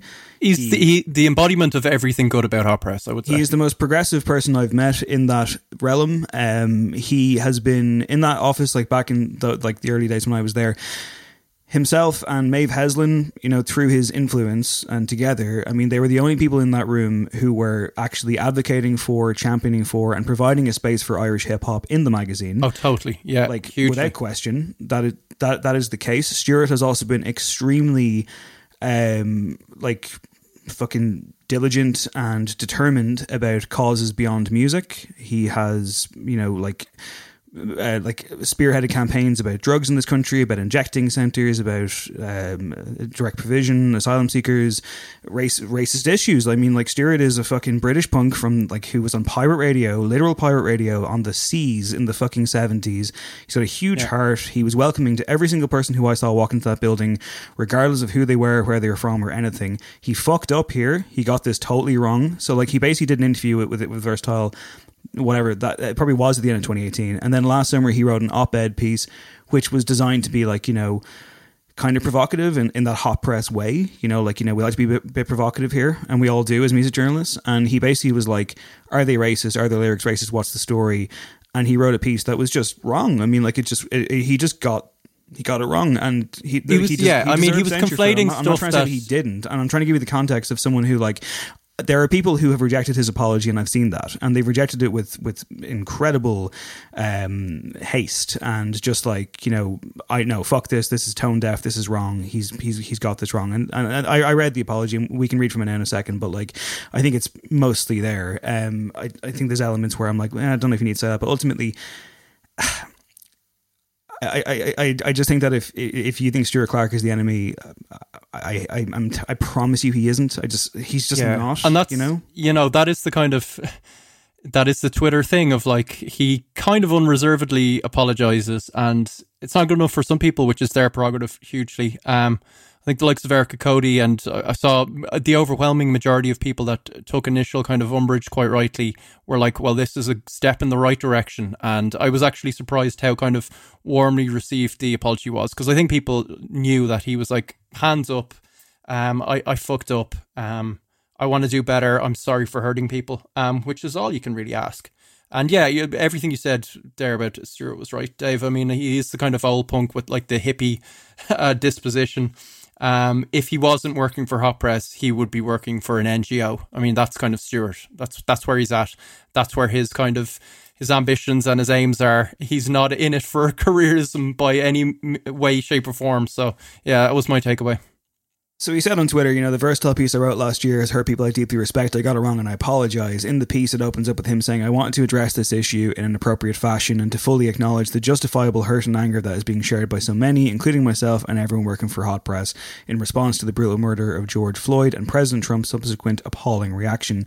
I read many powerful testimonies about the impact of racism, both overt and casual. It is something that I, I has no place in any civilized society, and I have no hesitation in condemning in every respect. Unequivocally, black lives and how they are lived, whether in Ireland Ireland or across the world matter deeply. Never for a second in my entire life have I felt anything different. However, on the basis of the feelings of genuine hurt it has aroused, I clearly got it wrong in the original opinion piece, for which I apologise. Now, he does go on to say that he raised questions about hip hop and culture that he hasn't seen a satisfactory answer for. And he does basically also say that the famous kind of doing the rounds image of versatile in blackface, presumably at a fucking house party or something, that he hadn't seen it prior to interviewing them slash writing that piece, and if he had, his opinions would be different.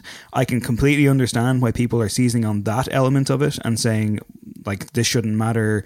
You should have already had the context. You should have, have already explored their lyrics and, and should have seen what was in front of you. I do understand people who are angry, and I think that their anger is absolutely valid. It absolutely is. And you know, I, am we Craig and I are obviously biased here. We know Stuart personally. We know him very well. He's been nothing but wonderful to us in our career as journalists and just as people. You know, it's it's a it, it's it's a real shame that that he got this wrong. He knows he got it wrong. I would agree with you, Craig, that I guarantee he's bet himself up like crazy. Um, and like I say, like I mean, like even like that piece I wrote for Joe, I regret it. I like I like I absolutely regret it, like like, like that because I do feel like you know in a well-read Irish publication, I basically was like these guys are great, even though you know I've gone back and I've read that what I wrote, and I'm like, well, it's not actually all that you know researched. It's not all that like in depth. It's just a reaction I had at a festival on a Friday night when I was a bit fucking goosed, and also I saw an angle and I took it. I really am annoyed that I never got the chance to kind of explore them further by talking to them and grilling them. That's what I wanted to do. But you know, there is also a pressure on you as a music journalist to have an opinion straight away and like nail it every fucking time. And people fuck up and Yeah. make mistakes. I hope that there can be the context of that. I hope that people will actually look and see that Stuart has done so much good and we can all hopefully move on from it. And yeah, basically, like, I think we all need to just stop fucking talking about Versatile because they fucking suck. And I hope Yeah. they go away. I don't think that they are going to go away, sadly, but they're trash. Everyone knows that they're trash. And hopefully we can just focus on uh, some positive Irish music, like Gavin James, for example. You know, I mean, like, he's yeah, now, Dave, on, on a lighter note, do we owe an apology to Gavin James? Because we were kind of lightly ribbing him um, for him trying to kickstart the economy.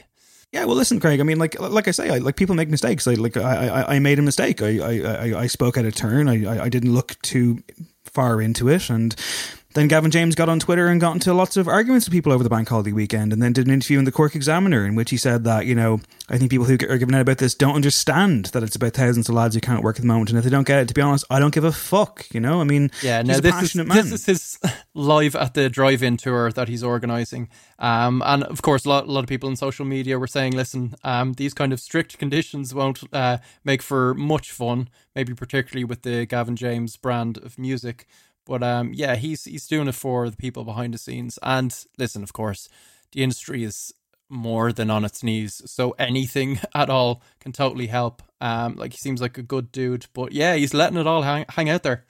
Well, he has to, you know. Like he stood up now. I like my kind of reaction to it is that like if you have to keep passive aggressively explaining what you're doing like to everyone, might be an indication that there's a slight flaw in the argument here. Um, I, I don't know. I, I read a piece over the weekend or over the week, uh, rather, um, in the New York Times about a drive-in disco in Germany where it feels like Saturday night all the time, and there is a fascination you know uh, there is a cultural fascination here with, with some of these pieces and some of these these events and you know listen if it works and people get paid great i'm not trying to stop that i just think that once again the idea of being trapped in a fucking glass box as Gavin James is played over a tannoy, I presume, and I can't leave my car. I mean, nah, it's just not really for me. Lastly, this week, uh, and also concerning Irish music, it is very important to state uh, again. It's one of those weeks where like the amount of news is moving so fast. There's so much happening.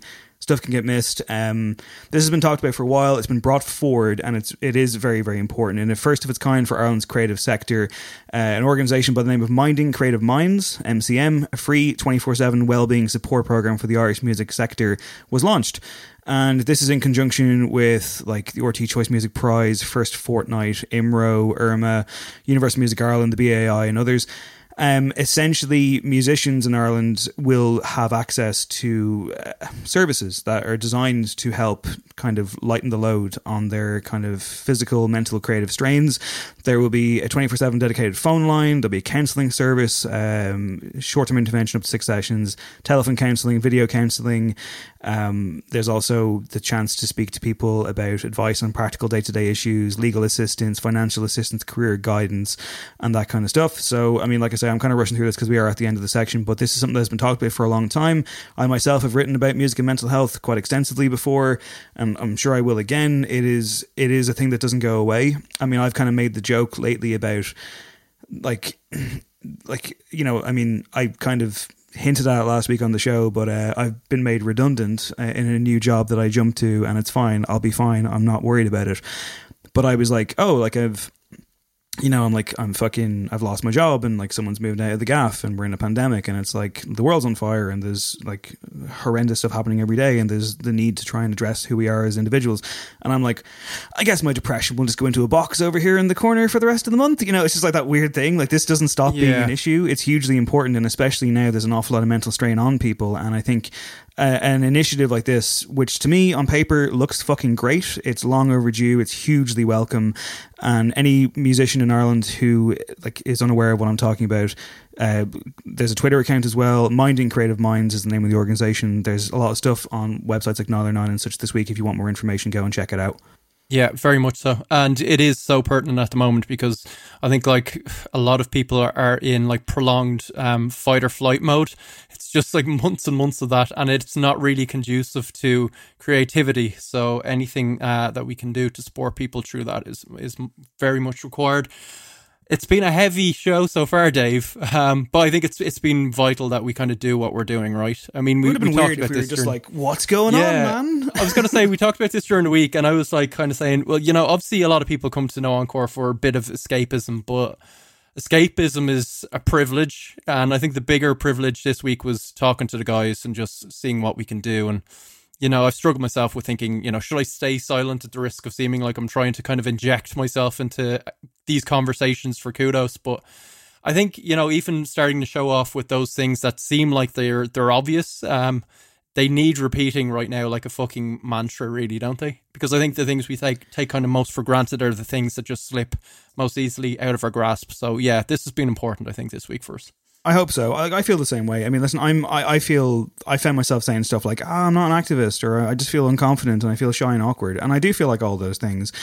And Yeah. at the same time, what I am learning, uh, hopefully, bit by bit. I mean, I have a long way to go, but I think hopefully what I'm learning is that like it's important. Like it, it- it's the fact that you do feel uncomfortable is a sign that that's that's what how you should feel like like Yeah. that's where you should be and listen I, I i don't always go on twitter and i'm like i, I see people like you know posting stuff I'm, I'm trying to like i'm trying to retweet more stuff or whatever because i'm like oh well that is important and like you know i like i do uh, unless li- listen unless i'm sitting in front of a microphone now or i'm on twitter and it's like a hot music take or like a snarky joke about music or i love this thing I do find it quite difficult to just say something because again, I feel like it might come across as artificial, um, or that I'm looking for fucking clout or whatever, and it, it can make me not send that out. At the same time, I mean, like you know, like silence isn't necessarily always a fucking violent thing either. I mean, there's a there's so much that is like I don't know, like we're, we're- I'm tying myself up in knots now because, like I say, trying to learn. Um, we'll see where we go in life, but ultimately. We won't be going to Lady Gaga territory because we're not reviewing her album this week, as noted. However, next week we, the album review will return with Run the Jewels 4, which thank God came along in the middle of week where I think it was desperately fucking needed in the world. We'll talk more about it Yeah, next man. week, but first impressions are definitely good. Um, levity. Time for levity. Time for some levity, Craig. It is a chorus. I assume everyone's just probably just skipped to this section, but I hope that you haven't. Please go back and listen, particularly to the first hour of the show. I think it's hugely important. Um, it's time for the top five. Craig, take the microphone away from me. I'm just fucking like I'm in tongues now. Yeah, so we did um, top five album openers uh, a few weeks ago now. Uh, so we had to close the loop with album closers. Um, there was no real um, criteria set in place. Uh, it's kind of self explanatory. It wasn't a case really of it having to be a single track or. I think we should, you know, go with our guts on it. I was myself trying to aim for stuff that somehow captured the essence of the album that went before and I actually liked the album rather than just you know I was coming across some songs that were like fucking absolute classics and great. And I was like oh that was that happened to be the last song on that album. I, I thought it was kind of cheating to just pick those. I feel like I had to speak something um, to the actual long player that went beforehand but no real criteria. You say this is kind of lighter fare but actually this was fucking agonizing as well I'm trying to get Oh, it down to five. I mean, come on. I know. I know we keep saying this, but Jesus Christ, what are we doing? I mean, like, I know it's and also every week. Like it was also in a week where I was like, I think it was on Wednesday. I was like, oh fuck, I haven't really like done this properly. It's going to take me forever. And then all of a sudden, I had like thirty things in the short list, forty things in the short list. Great responses on Twitter yet again. And it's like, okay, I got to go with my gut here. I've tried to like to make it easier on myself. I've tried to like disqualify albums from last year because I'm like, okay, that's too recent. But there Oh, might be something in there from you know just one year, you know. And then I've been This like, well, bode well, Dave. and I've also tried to be like, okay, um, don't just pick that one because you know it's expected of you to pick that one, but definitely put that one in because it's expected of you to pick that one. How could you not put that one know. in? I- I- Adam, yeah. Adam, our producer, who by the way, I need to say uh, real quick because for anyone who didn't put the connection together when uh, Max was talking earlier on, Adam produced the Tebi Rex album. He's produced the upcoming Nealo album. He makes this show work without this week alone. Are you joking? Like, come on! I mean, Incredible Adam effort. Shanahan, Adam Shanahan, who makes music under the name of My Fault and also produces a lot of people, including us, and makes people who aren't very good at things like us and people who are like people who are great at things and even better.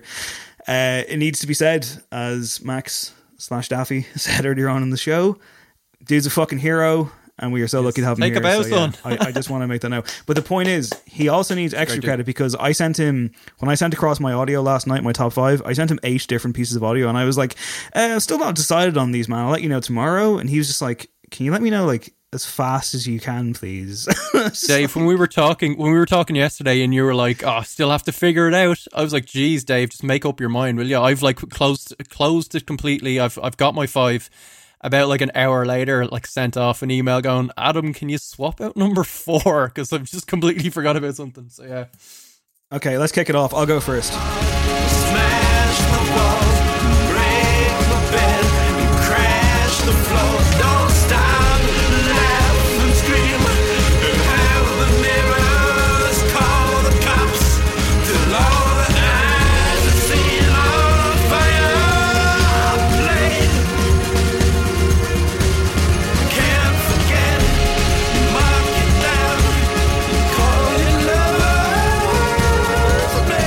Is the absolutely glorious Lover's Day. It is the closing track on Dear Science, 2008 record by TV on the radio, and in my opinion, the band's masterpiece. Although you could make the argument that they've got other albums that are just as good.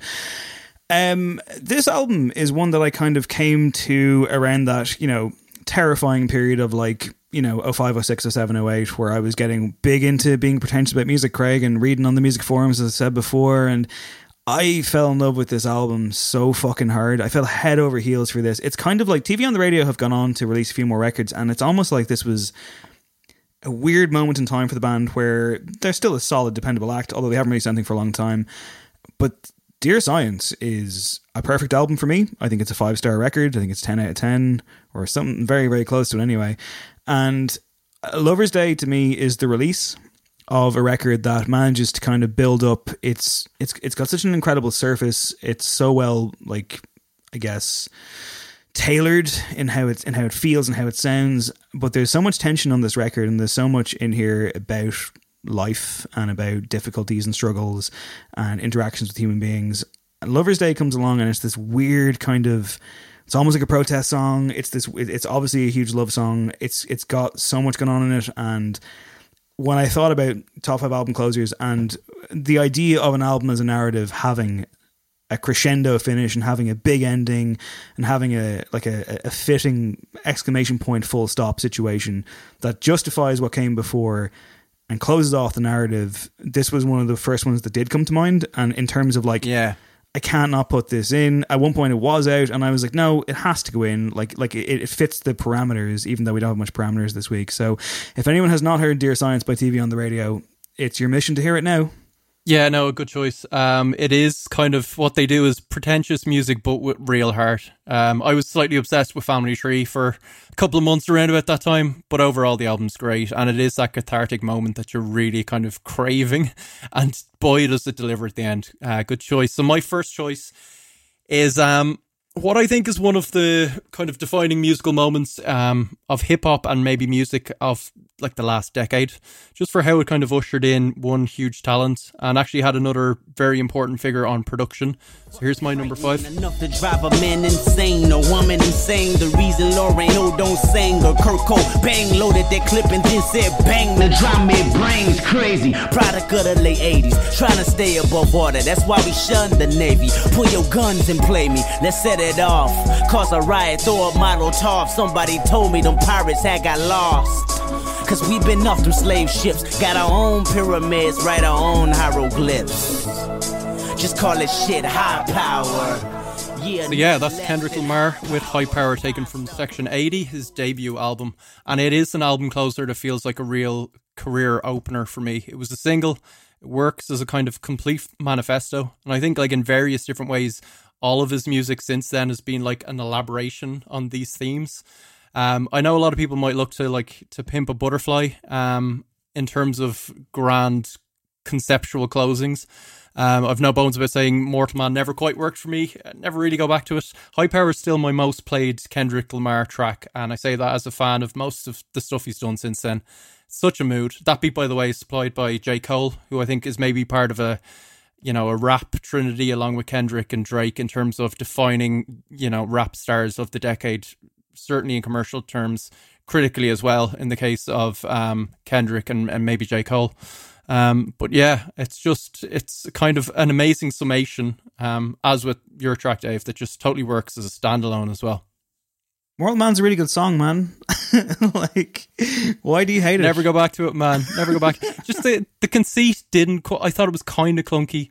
Totally know what he was going for, and the vast majority of people have like it was like a total epiphany for them. So fair play, but just in musical terms, oh, this beat just totally works. It's also kind of cribbing from um, Kanye a bit as well, which was nice. There was kind of a, a passing of the kind of conscious rap baton there as well.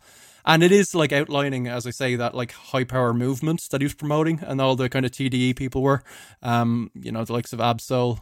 Um, so I think it kind of works on every level, and it's a, it is a real kind of calling card manifesto.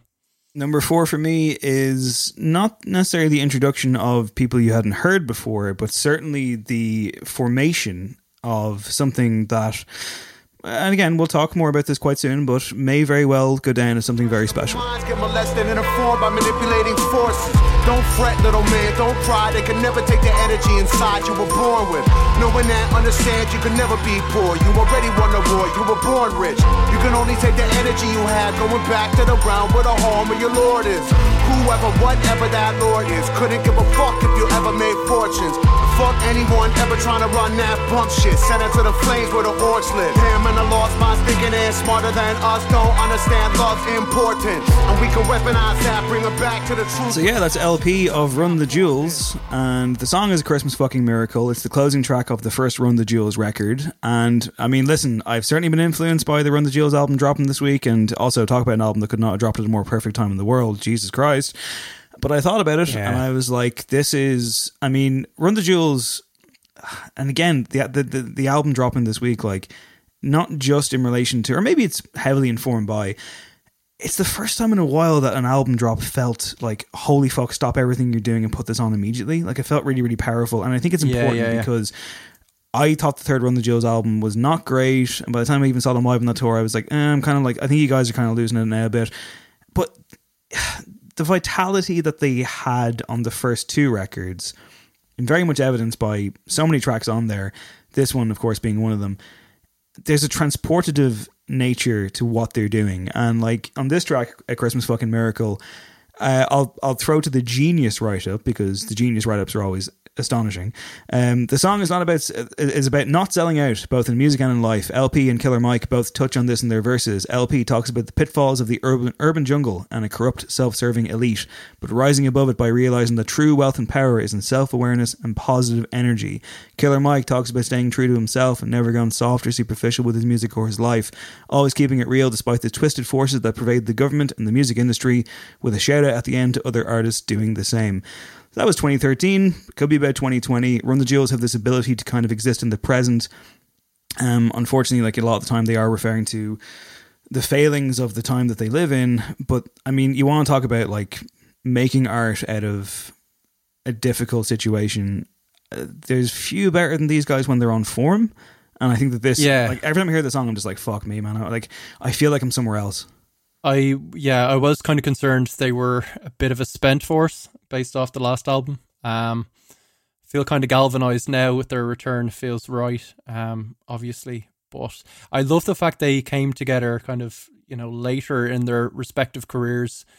They felt like you know they'd already mastered um their kind of craft in different realms and like bringing it all together was so explosive and kind of the wisdom that they kind of just the blazing wisdom they unleashed was something else. So if they can capture that again with the new release, we're in for a treat.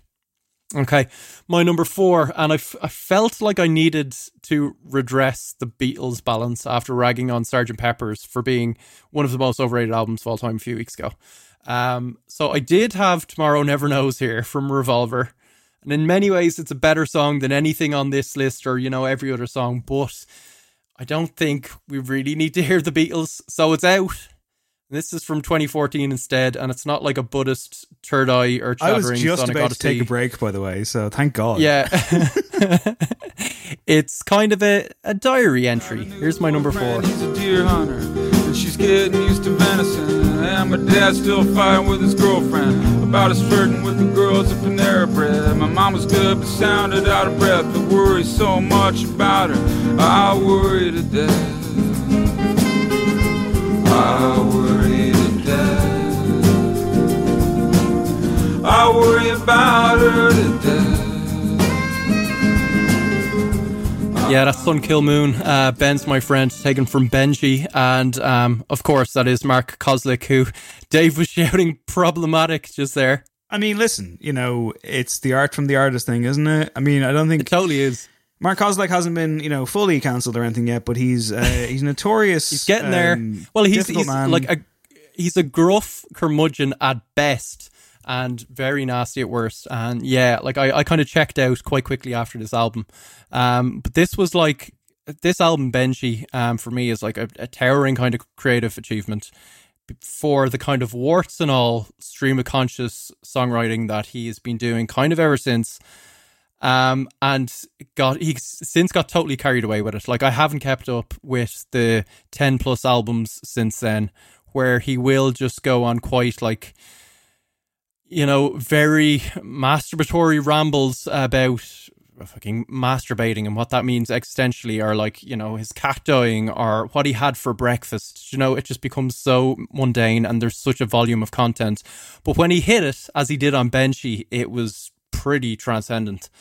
And you know it's nothing more than a kind of mini midlife crisis um breakdown presented in like vignettes um so the song is Mark Kozelek having an awkward lunch with his girlfriend buying expensive lampshades catching up with his family catching a show by Ben Gibbard and like feeling unhappy that his friend, um, look happy for his friend, but also feeling real professional jealousy at his success, and ending up kind of alone, wistfully in a hot tub. Uh, it's, it's pure raw um, honesty, um, which is neither good nor bad, and it's a great song. It's got like a pace to the acoustic drum. It's the sax is mournful. It's kind of liberating as well. I love the mundanity of it. Like it's catchy as hell, but the refrain prior to that clip is like him just singing blue crab cakes, sports bar shit. It works. It's totally kind of self deprecating. It's him at his best. And it's one of those classic cases of like, um, it was the last track written for the album. Um, and you know, art is just going, okay, I think we need one more song. Like it, it, the album's about to go, but I think it needs one extra track. And it's always like the best song. It's like the case with like "Don't You Want Me" uh, by Human League and Dare, which is another closer as well, amazing closer. but yeah, this totally, totally sums up the album, caps it off ni- nicely, and it's so evocative, so great.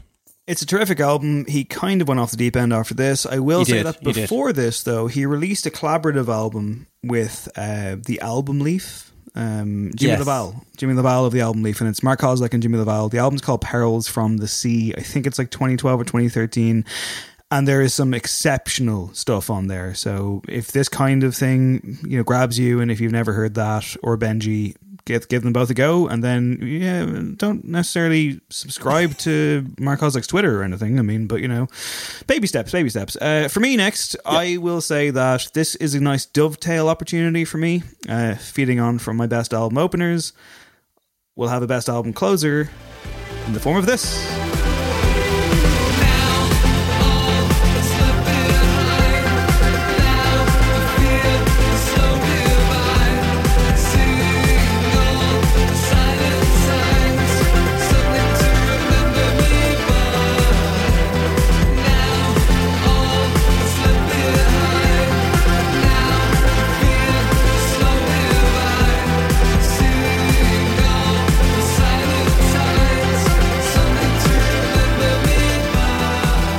Ooh, horrors. Interesting choice. It's something to remember me by the closing track off the album V from 2017. Now, I mean, listen, even in that year alone, I think this was my number two track after The Blaze Territory. I know Wolf Alice and Don't Delete the Kisses was up there quite high as well.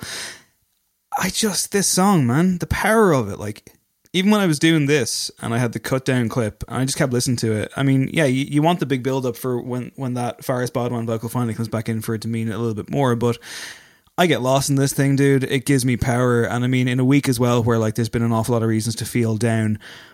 I, I was listening to this last night on repeat and I was just so happy. I was just so happy that it exists. I was so happy. I was like, this is a perfect song. This is an absolutely fucking perfect masterpiece. And again, why aren't they bigger? I don't get it. They're like the I know great band, and not enough people talk about them or listen to them. And Jesus Christ, this is the best New Order song that New Order ever wrote. It's the best fucking like pop disco rock song of the last three or four years. But yeah, people don't want to know. It's pure like art pop that should be at the top of the charts. Like it's you know, it just it's so catchy. Like it's such a kind of obvious hit. It's I'm baffled. Um, but yeah, like uh, you know, when we were teasing this top five last week, um, it was kind of because I was saying I think "Sea Within a Sea" off their album "Primary Colors" is is going to be in there for me, and yeah, they are dab hands at album closers. Like that is kind of a an incredible moment on that record. Um, so yeah, the horrors very very good. Um, Check 'em out. Another Check band, out, lads. yeah, check them out. Another band that are dab hands at closers. Um, and it's dawning on me now that they're from Minneapolis, which is such a great musical city. Um, but yeah, only a few years before this track, they were kind of very brash knockabout punks. Uh, but this is the moment they brought in a horn section.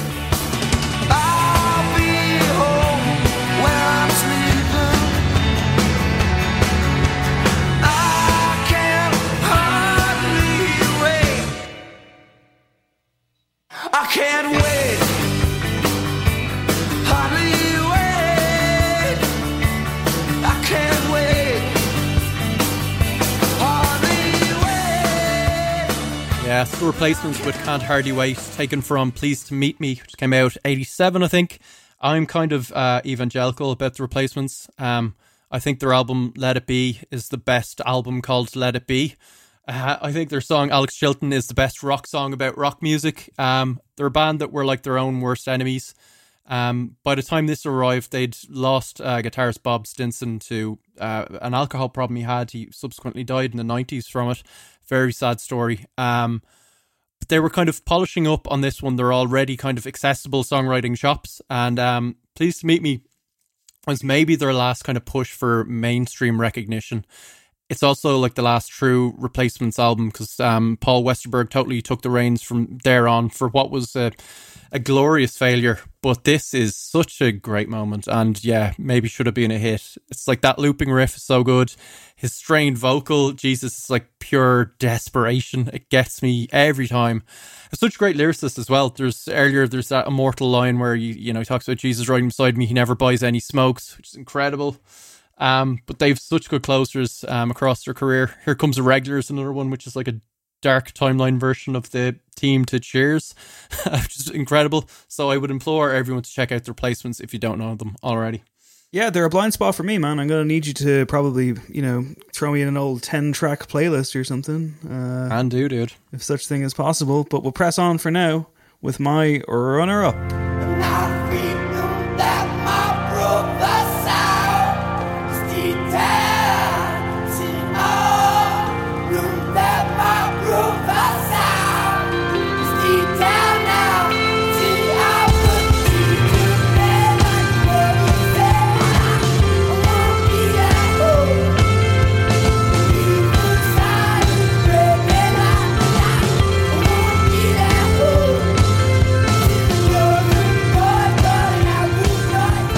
What is he talking about? That's Ellery James Roberts fronting WU LYF and their only album, Go Tell Fire to the Mountain, came out in 2011, I want to say, and or was it 2012? Was one of that times 2011, uh, yeah. It always makes you think of Hot Press, man, and like art director Dave Keane just blaring it on a summer day and the sun fucking bursting through the windows. It makes me think about that Whelan's gig that I had tickets to and didn't go to. It makes me think about them subsequently breaking up. It makes me think about David Letterman ripping the piss Thank out of you. the band on his Is that your show. regular drummer? Is that your regular drummer? Okay, oh, thanks. Yeah, um, look up that performance. Um, Oh, so evocative, evocative in every kind of way. A song that I have been obsessed with since I first heard it. An album that I adore.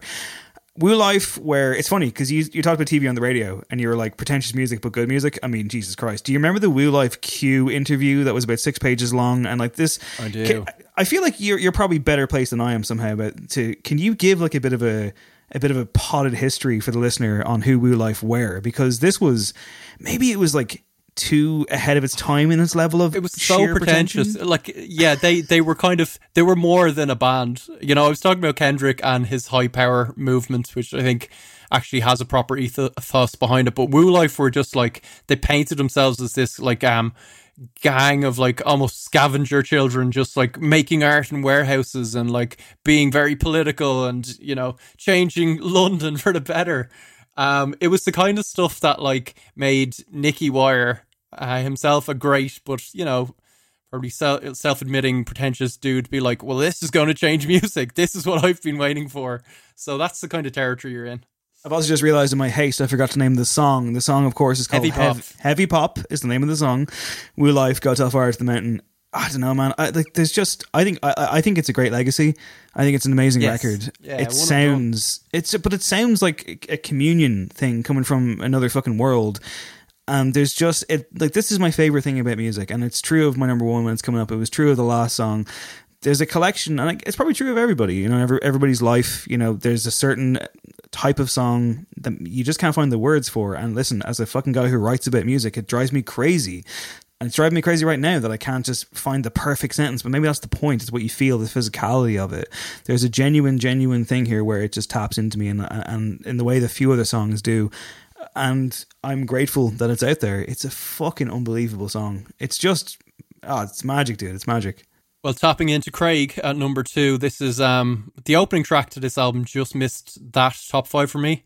Um, with its incredible line of teenage angst has paid off well. Now I'm bored and old. Closer has made it.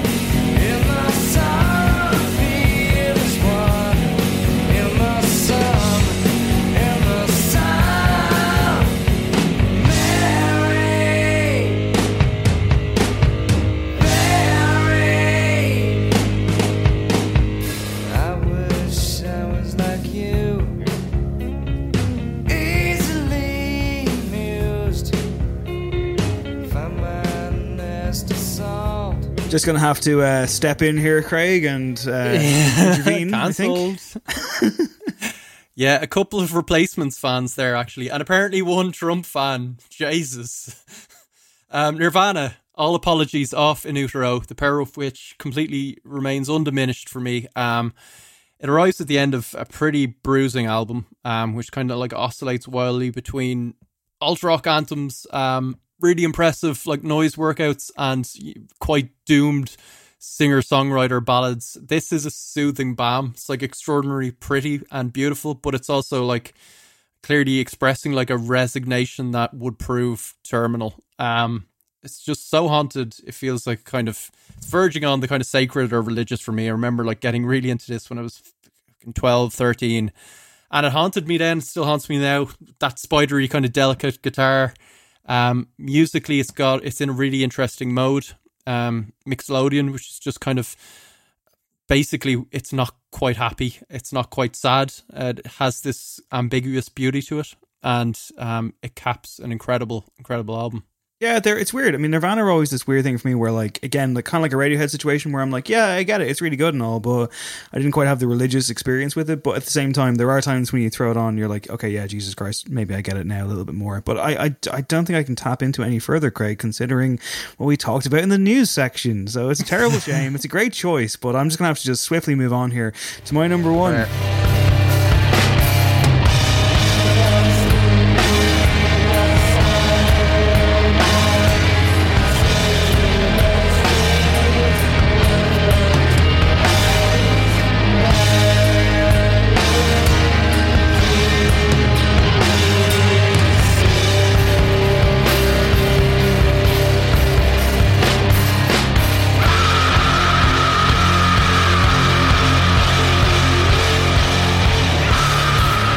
Nice, easy listening there, courtesy of Converge, Jane Doe, and the best album ever made.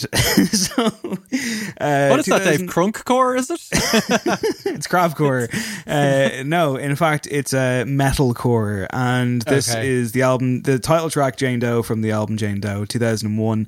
Um, listen, I mean, how could I not pick this? I have the fucking album artwork tattooed on my body. Like, come on.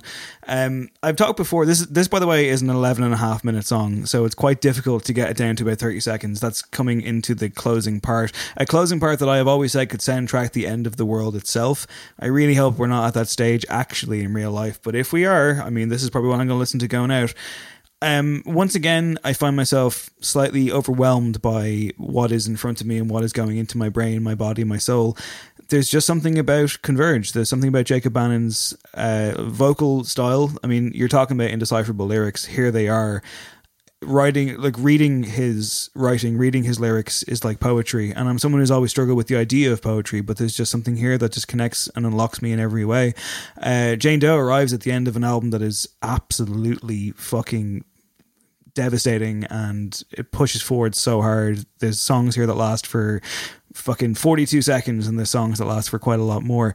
It feels like the ultimate in catharsis. It feels like some kind of reckoning, some kind of realization. And again, one that just kind of moves beyond the idea of people going into a studio with instruments and recording music together. It just feels like it's transcendent.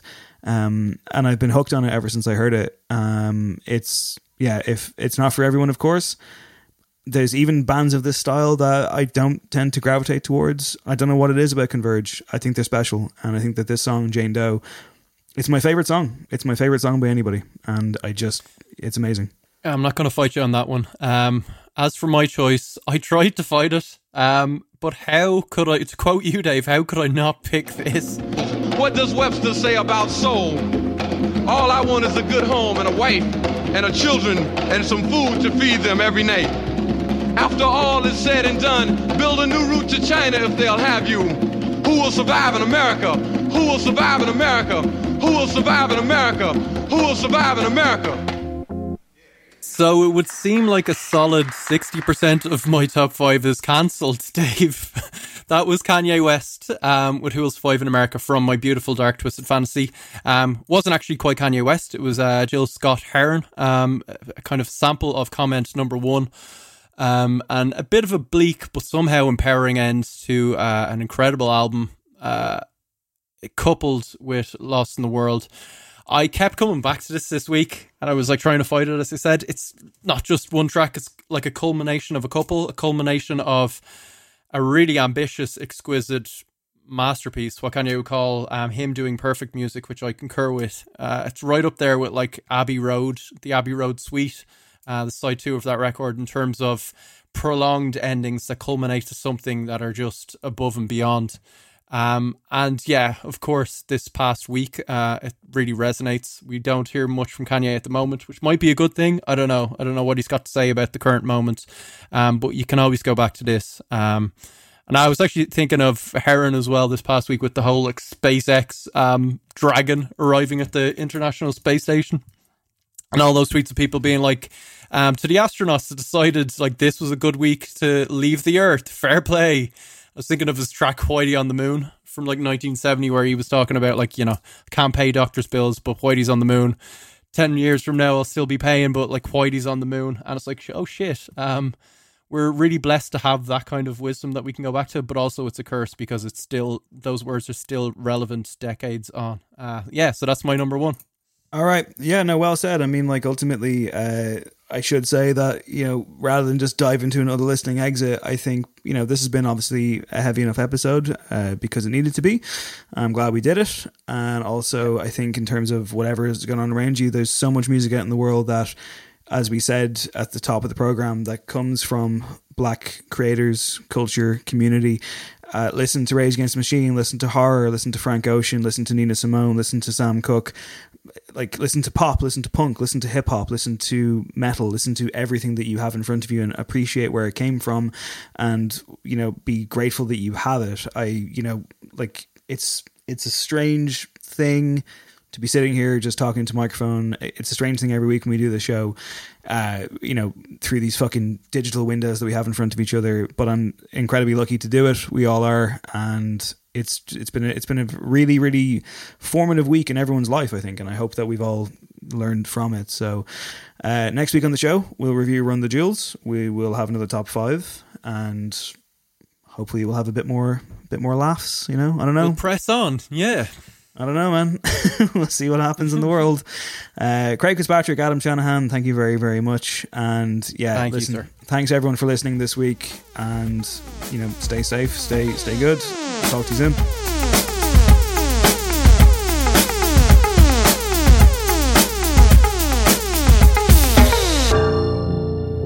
This podcast is part of the HeadStuff Podcast Network.